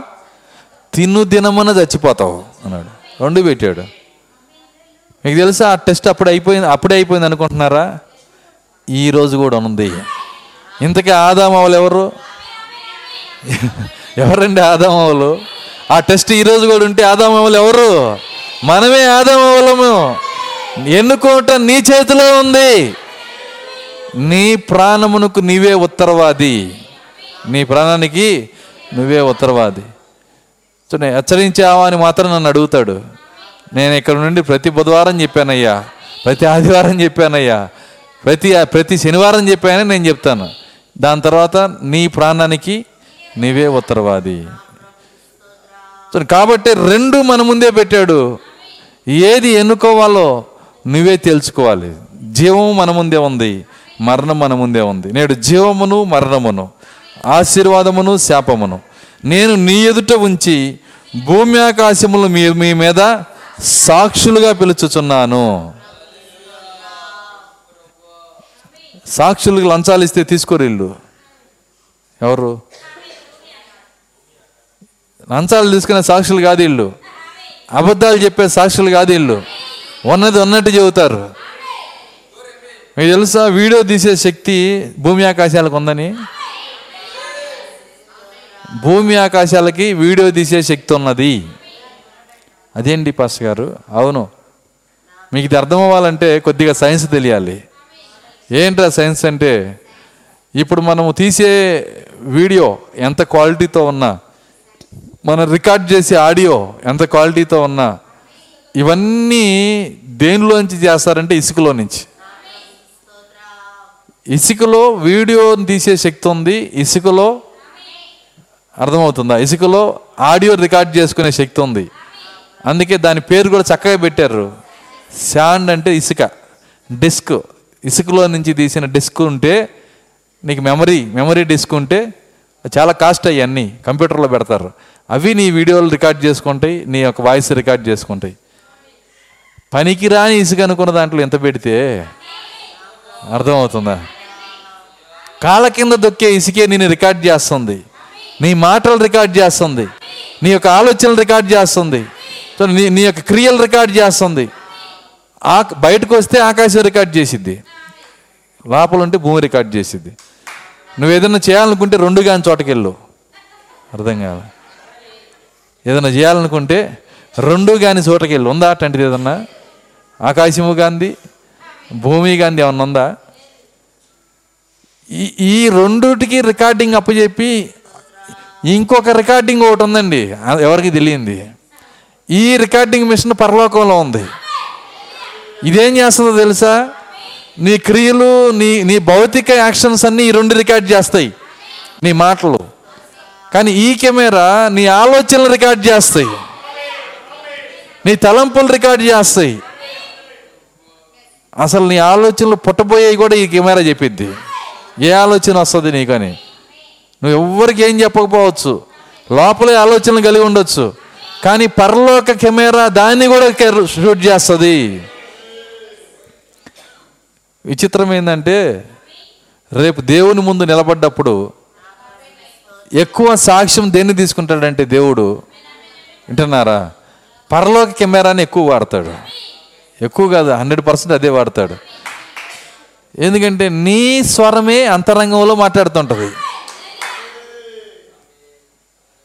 సో ఎందుకంటే ఎవరైనా వచ్చారు వాళ్ళ లోపల బాగా తిట్టేసాం కానీ చిరునవ్వుతో కూర్చొని టీ ఇచ్చాం. ఏది తీసుకుంటాడు? నువ్వు టీ ఇచ్చింది తీసుకుంటే అది పొరపాటు పడతారు. భూమి ఆకాశం ఏం చెప్పిద్ది అంటే వాళ్ళు వచ్చినప్పుడు నవ్వుతా సిగరెట్ టీ ఇచ్చారయ్యా అని చెప్పిద్ది. కానీ లోపల కెమెరా ఉంది పరలోకంలో. ఆ కెమెరా ఏం చెప్పిద్ది? నీవు నీవు మనసులో అనుకుని మళ్ళీ రిపీట్ చేస్తుంది అక్కడ. అప్పుడు అవి వింటున్నప్పుడు సిగ్గుతో చచ్చిపోతాం మనం. అర్థమవుతుందా? కొన్ని కోట్ల మంది ముందు నీ మనసులో ఇష్టానుసారంగా మాట్లాడుకున్న ప్రతి మాట దేవుడు దాన్ని రిపీట్ చేస్తున్నప్పుడు సిగ్గుతో చచ్చిపోతాం. కాబట్టి రెండు మన ముందే పెట్టాడు. జీవము మరణము. రెండు కార్యాలు మన ముందే ఉన్నాయి. ఏది ఎన్నుకుంటావో నీ ఇష్టం. దేవుడు బలవంతం చేయడు. దేవుడు ఎవరిని బలవంతం చేయ ఆ- ఆదాముని బలవంతం చేయలేదు. అవ్వని బలవంతము చేయలే ఎవరిని బలవంతం చేయలే. ఓ పాస్టర్ స్కూటర్ వేసుకొని సినిమాకి పోతున్నాడంట. నిజంగా జరిగిందే చెబుతున్నా. వెళ్తున్నప్పుడు తర్వాత ఎవరు అడిగారంట.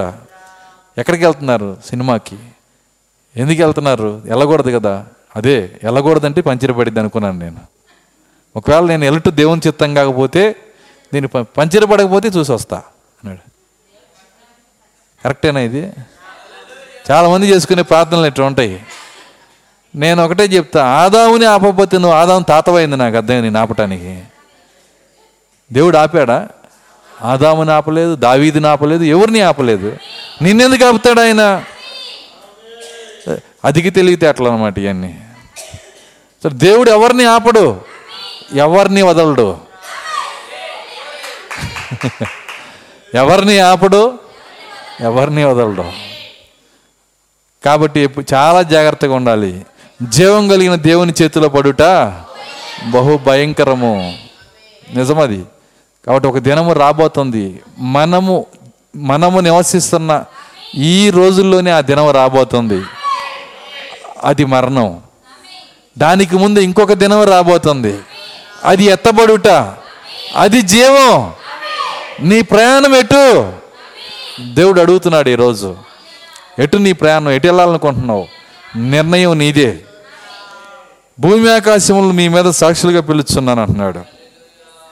అంటే అర్థమైందంటే నిర్ణయం నువ్వే తీసుకోవాలి. ఎవరో నీ కోసం నిర్ణయం చేయరు. దీంట్లో బలవంతం లేదు. ఇందాక నేను చెప్పాను కదా దేవుడు దేనికి ఆపడు? అట్లని ఎవరిని వదిలిపెట్టాడు. కాబట్టి ఆయన వదలడు గనక నువ్వు జాగ్రత్త పడాలి. నన్ను ఆపాలి ప్రభు నన్ను సరిచేయాలి నువ్వు అనుకుంటే సరిచేయడు ఆయన. ముందు నీకుండాలి. ఆలోచన నీకుండాలి. ఒక ఆయన వచ్చి ఒక ఒక గురువు గారి దగ్గరికి వెళ్ళి అంటున్నాడంట. ముగిస్తున్నాను నేను గంట బాబు అయిపోయింది. గురువు గారి దగ్గరికి వెళ్ళి ఏమంటున్నాడంటే ఆయన గురువుగారు నాకు చాలా బలహీనతలు ఉన్నాయండి. ఈ బలహీనతల నుంచి నేను బయటికి రాలేకపోతున్నాను. నేను ఏం చేయాలి ఇవి నన్ను వదిలిపెట్టట్లేదు. నేను నిజంగా చాలా బాధపడుతున్నాను. మీరే నాకు ఏదైనా సహాయం చేయాలన్నాడంట. ఆ గురువు గారు ఏం చేశాడంటే ఆయన చెట్టు కింద కూర్చున్నాడు ఆయన. ఆయన గబాల ఆయన చదువుతుండగా లేచి ఆ చెట్టు చెట్టు దగ్గరికి వెళ్ళి దాన్ని గట్టి గట్టి పట్టుకున్నాడంట. పట్టుకొని రక్షించండి రక్షించండి అని కేకలేస్తున్నాడంట. శిష్యు శిష్యులందరూ ఆశ్చర్యపోయారు. ఇదేంటి? ఈయనే పోయి చెట్టుని కౌగిలించుకొని ఈ చెట్టు నన్ను వదిలిపెట్టలేదు రక్షించండి అంటున్నాడు ఆయన. ఈయన కూడా పక్కకి వెళ్ళి అయ్యగారు మీరే కదండి ఇప్పుడు లేచి వెళ్ళి చెట్టు పట్టుకున్నారు. రక్షించడం అంటే రక్షించమని అడుగుతున్నారు వదిలిపెట్టమని. ఆ చెట్టు చెట్టు మిమ్మల్ని పట్టుకోలేదండి మీరే పట్టుకున్నారు. కరెక్ట్గా చెప్పావు నువ్వు అదే చేస్తున్నావు అన్నాడు బలహీనతలు నిన్ను పట్టుకోవాలా? నువ్వే బలహీనతలు పట్టుకున్నావు. కదలినే దేవుడు కాదు ఆయన. అర్థమవుతుందా? ఆయన కారణాలు చెబితే తీసుకోడు. బలహీనతలు నువ్వే పట్టుకున్నావు. నువ్వు వదిలేస్తే వెళ్ళిపోతాయి. నువ్వు వదిలేస్తే అవి వెళ్ళిపోతాయి. నువ్వు పట్టుకున్నంతసేపు నీ చేతిలో ఉంటాయి. తప్పు నీదే. దేవుడు చెబుతున్నాడు పొరపాటు నీదే. స్వతంత్రం ఇచ్చే దేవుడు ఇక్కడ ఉన్నాడు ఈరోజు. చూడు ఈరోజు ఆయన ఏమంటున్నాడు? ఇప్పుడు వద్దాం మళ్ళీ ప్రకటనకి ముగిస్తున్నాం ఇది ఒకటి చదివి ప్రార్థన చేసుకుందాం. ఆయన అంటున్నాడు పద్దెనిమిదో వచ్చిన నీవు ధనవృద్ధి చేసుకున్నట్లు పద్దెనిమిది మూడు పద్దెనిమిది. నీవు ధనవృద్ధి చేసుకున్నట్లు అగ్నిలో పుటము వేయబడిన బంగారమును నీ దిశమల సిగ్గు కనపడకున్నట్లు ధరించుకున్నట్టుకు తెల్లని వస్త్రములను నీకు దృష్టి కలుగునట్లు నీ కన్నులకు కాటుకను నా యొద్ద కొనమని నీకు బుద్ధి చెప్పుచున్నాను. జాగ్రత్త గమనించండి. నేను ప్రేమించు వారిని అందరినీ గద్దించి శిక్షించుచున్నాను. నేను ప్రేమించిన వారిని సరిగా జీవించేటట్లు నేను చేస్తానని చెప్పట్లా? ఆయన ఎంతవరకు చేస్తాడంటే దేవుడు నిన్ను ప్రేమిస్తే నిన్ను గద్దిస్తాడు నిన్ను శిక్షిస్తాడు. అప్పుడల్లా నువ్వు తెలుసుకోవాలి? దేవుని స్తోత్రం అలెలుయ్య ఎందుకు నాకు ఈ గద్దింపు వస్తుంది? ఎందుకు బుధవారం దేవుడు గద్దించి మాట్లాడుతున్నాడు? ఎందుకు దేవుడు నన్ను శిక్షిస్తున్నాడు? ఆయన నన్ను ప్రేమిస్తున్నాడు గనక. కాబట్టి ఆయన ప్రేమించిన వారికి కృప ఇచ్చాడు. ఆ గద్దెంపును తీసుకుందాము. ఆయన శిక్షను తృణీకరించవద్దు దుర్బీజులు మాత్రమే తృణీకరిస్తారు. దేవుని నిజమైన బీజాలు శిక్షను స్వీకరిస్తాయి ప్రభా దీన్ని నేను ప్రేమిస్తున్నాను. ఆ విధంగా జీవించే శక్తి నాకు దయచేయండి. ఓ జీవమును ప్రేమించే కృప దయచేయండి. జీవమును ఎన్నుకునే కృప దయచేయండి. లవోదికి ఆత్మ పైన జయము దయచేయండి. దయ్యం యొక్క మోసములు జయించు కృప దయచేయండి. ఈ రాత్రే దేవుని దగ్గర అడుగుదాం. ప్రార్థన చేసుకుందాం. కళ్ళు మూసుకున్నాను అందరం లేచి నిలబడదాం. స్తోత్రములు స్తోత్రములు స్తోత్రములు స్తోత్రములు ప్రభువా. కృపగల తండ్రి మీ స్తోత్రాలు చెల్లిస్తున్నాం. తండ్రి నీ లేఖనములు విరిచి మాతో మీరు మాట్లాడిన ప్రతి కార్యం బట్టి వందనాలు చెల్లిస్తున్నాం. ప్రభువా ఈ భూమి పైన ఎత్తబోటుకు ముందు మేమే చివరి తరమని మేము ఎరిగి ఉన్నాం ప్రభువా. ఈ చివరి తరంలో మీరు చి- చివరి తరములో మీరు ఏమి చేయబోతున్నారో మేము ఎరిగున్నాము నాయన. విశ్వాసంతో దాన్ని మేము చూస్తున్నాము. దయ్యము ముసుగులేస్తున్నది ప్రభువ. దయ్యము ఉరికి నడిపిస్తున్నది నాయన. ఈ చిన్న మంది పైన కృప చూపించండి. అలెలుయ తండ్రి సహాయము దయచేయండి. యవనస్తులైన బిడ్డలు చిన్న బిడ్డలు స్త్రీలు పురుషులు వృద్ధులు మధ్య వయస్కులు అనేకమైన ఓ టార్గెట్స్తో ప్రభు అనేకమైన ఓ తండ్రి లవోదికి ఆత్మ కార్యాలతో కొట్టుకొని పోకుండా ఓ మీరు ప్రేమించిన వారిని గద్దించండి నాయన. శిక్షించండి ప్రభువా. తండ్రి సహాయము దయచేయండి. దేవా కనికరించండి. కృప చూపించండి నాయన. ఈ రాత్రే ప్రతి హృదయంలోకి మీరు రండి నాయన. మా పొరపాట్లు తీసివేయండి. మా పొరపాట్లు క్షమించండి. ప్రతి మాట మా హృదయం పైన రాయండి నాయన. అలెలుయా అలెలుయ స్తోత్రం స్తోత్రము స్తోత్రములు ప్రభువా. ఓ దేవానికి స్తోత్రములు. భూమి రికార్డ్ చేస్తున్నది ఆకాశం రికార్డ్ చేస్తున్నది పరలోకం రికార్డ్ చేస్తున్నది. మేము తప్పించుకోలేము నాయన. నీ కృప మాత్రమే నీ రక్తం మాత్రమే నీ పరిశుద్ధాత్మ మాత్రమే. మమ్మల్ని విడుదల చేయగలదు ప్రభువా. దేవా కృప చూపించండి నాయన. ఈ బిడ్డలందరి పైన కృప చూపించండి. నా పైన నీ కృప చూపించండి. మమ్మల్ని సరిచేయండి ప్రభువా. మమ్మల్ని నిలబెట్టండి నాయన. దేవానికి స్తోత్రాలు. ఎత్తబడుట్లో ఇది చివరి తరము నాయన. ఎత్తబడుట్లో ఇది చివరి తరము. ఎత్తబోటు దాటిపోతే ఇక అక్కడ ఉన్నది ఒకటే ప్రభువా. ఆ భయంకరమైన శ్రమలు భయంకరమైన కార్యాలు ఇప్పటికే కాచుకొని ఉన్నాయి. ఆ సౌర తుఫాన్లు కాచుకొని ఉన్నాయి. భూకంపాలు కాచుకొని ఉన్నాయి. కరువులు కాటకాలు కాచుకోనున్నాయి తెగుళ్ళు కాచుకోనున్నాయి యుద్ధాలు కాచుకోనున్నాయి ప్రభువా. అయ్యో వాటి నుంచి విడుదల చేసే పరిశుద్ధాత్మ ఇక్కడ ఉన్నది ఓ జీవాన్ని కోరుకునే కృప మాకు దయచేయండి. జీవమును ప్రేమించి కృప మాకు దయచేయండి. అలెలుయ దేవా కనికరించండి నాయన. కృప చూపించండి ప్రభువా. కూడి వచ్చిన ప్రతి బిడ్డతో మీరు మాట్లాడండి. మీరు సరిచేయండి నాయనా. స్తోత్రాలు. విన్న ప్రతి మాట మా వెనికిల్లో దీవించి మా హృదయాలపైన రాసిన ఆయన ఈ రాత్రి ప్రభువా తీర్మానం చేసుకునే కృపద ఇచ్చేయండి. ప్రభువా నేను నీకోసమే బ్రతుకుతాను.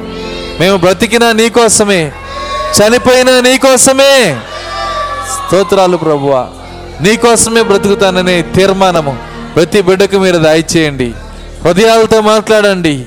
ఓ తిరిగి లేపండి నాయనా. అపవాది మోసముల నుంచి విడుదల దయచేయండి. ముసుగులను చెంచండి నాయన. స్తోత్రాలు చెల్లిస్తున్నా. ప్రతి మాట మా వెనికిల్లో అది నూరంతులు ఫలించడం సహాయము దయచేయమని ఎస్ నామలో ప్రార్థించి వేడుకొంచున్నాము తండ్రి. ఆమె అందరం వల్ల కళ్ళు మూసుకుని పాట పాడుకుందాం.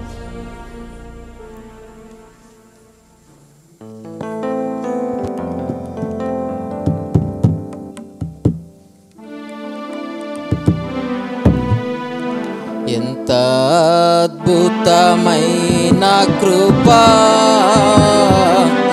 ఎంతో మధురమైన స్వరం. ఎంత అద్భుతమైన కృపా. ఎంతో మధురమైన స్వరం. నా వంటి పాపిని ప్రేమించెను. నా వంటి నీచుని రక్షించెను నా వంటి పాపిని ప్రేమించెను. నీచుని రక్షించెను కృపా కృపా కృపా కృపా.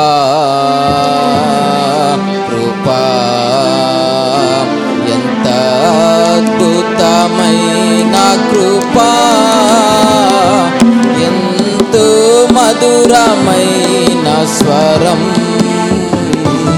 ఎంత అద్భుతమైన కృపా. ఎంతో మధురమైన స్వరం.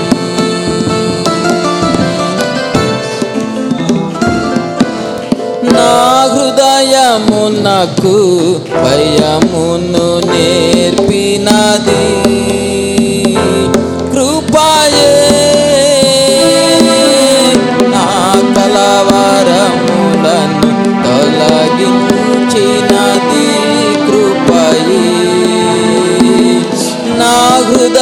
హృదయమునకు భయమును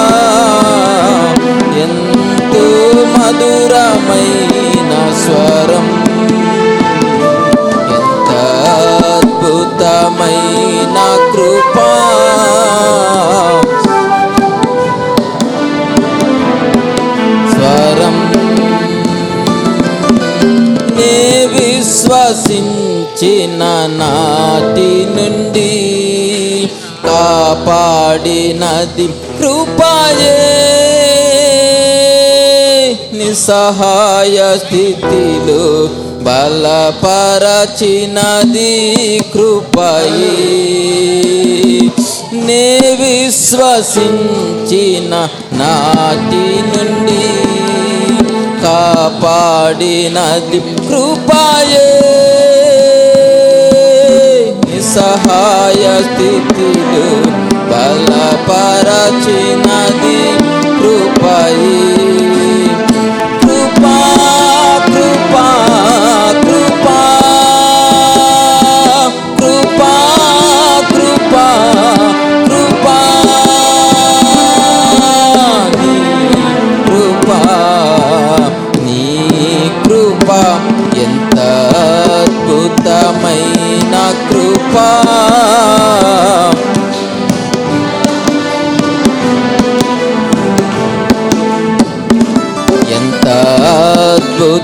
అద్భుతమైన కృపా. ఎంతో మధురమైన స్వరం. పరిపూర్ణ ఏర్పాటుకై పిలచినది కృపాయే. ఉన్నతమైన పరిచర్య నీచినది కృపాయే. పరిపూర్ణయే పాటుకై పిలచినది కృపాయే. ఉన్నతమైన పరిచర్య నీచినది కృపయే. కృపా కృపా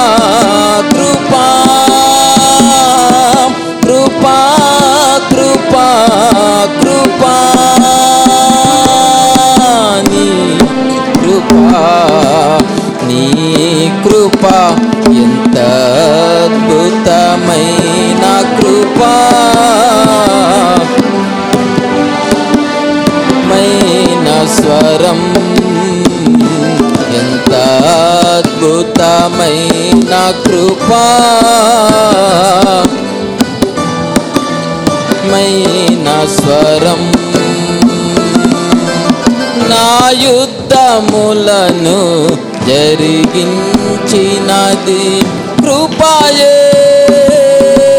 విజయోత్సవముతో ఊరేగించినది కృపయే. నా యుద్ధములను జరిగించినది కృపయే. విజయోత్సవముతో ఊరేగి ఊరేగించినది కృపయే కృపా కృపా కృపా కృపా కృపా కృపా నీ కృపా నీ కృపా ఎంత అద్భుతమైన కృప ఎంతో మధురమైన స్వరం ఎంత అద్భుతమైన కృప ఎంతో మధురం. రం నా వంటి పాపిని ప్రేమించెను. నా వంటి నీచుని రక్షించెను. నా వంటి పాపిని ప్రేమించెను. రక్షించెను కృపా కృపా కృపా. కృపా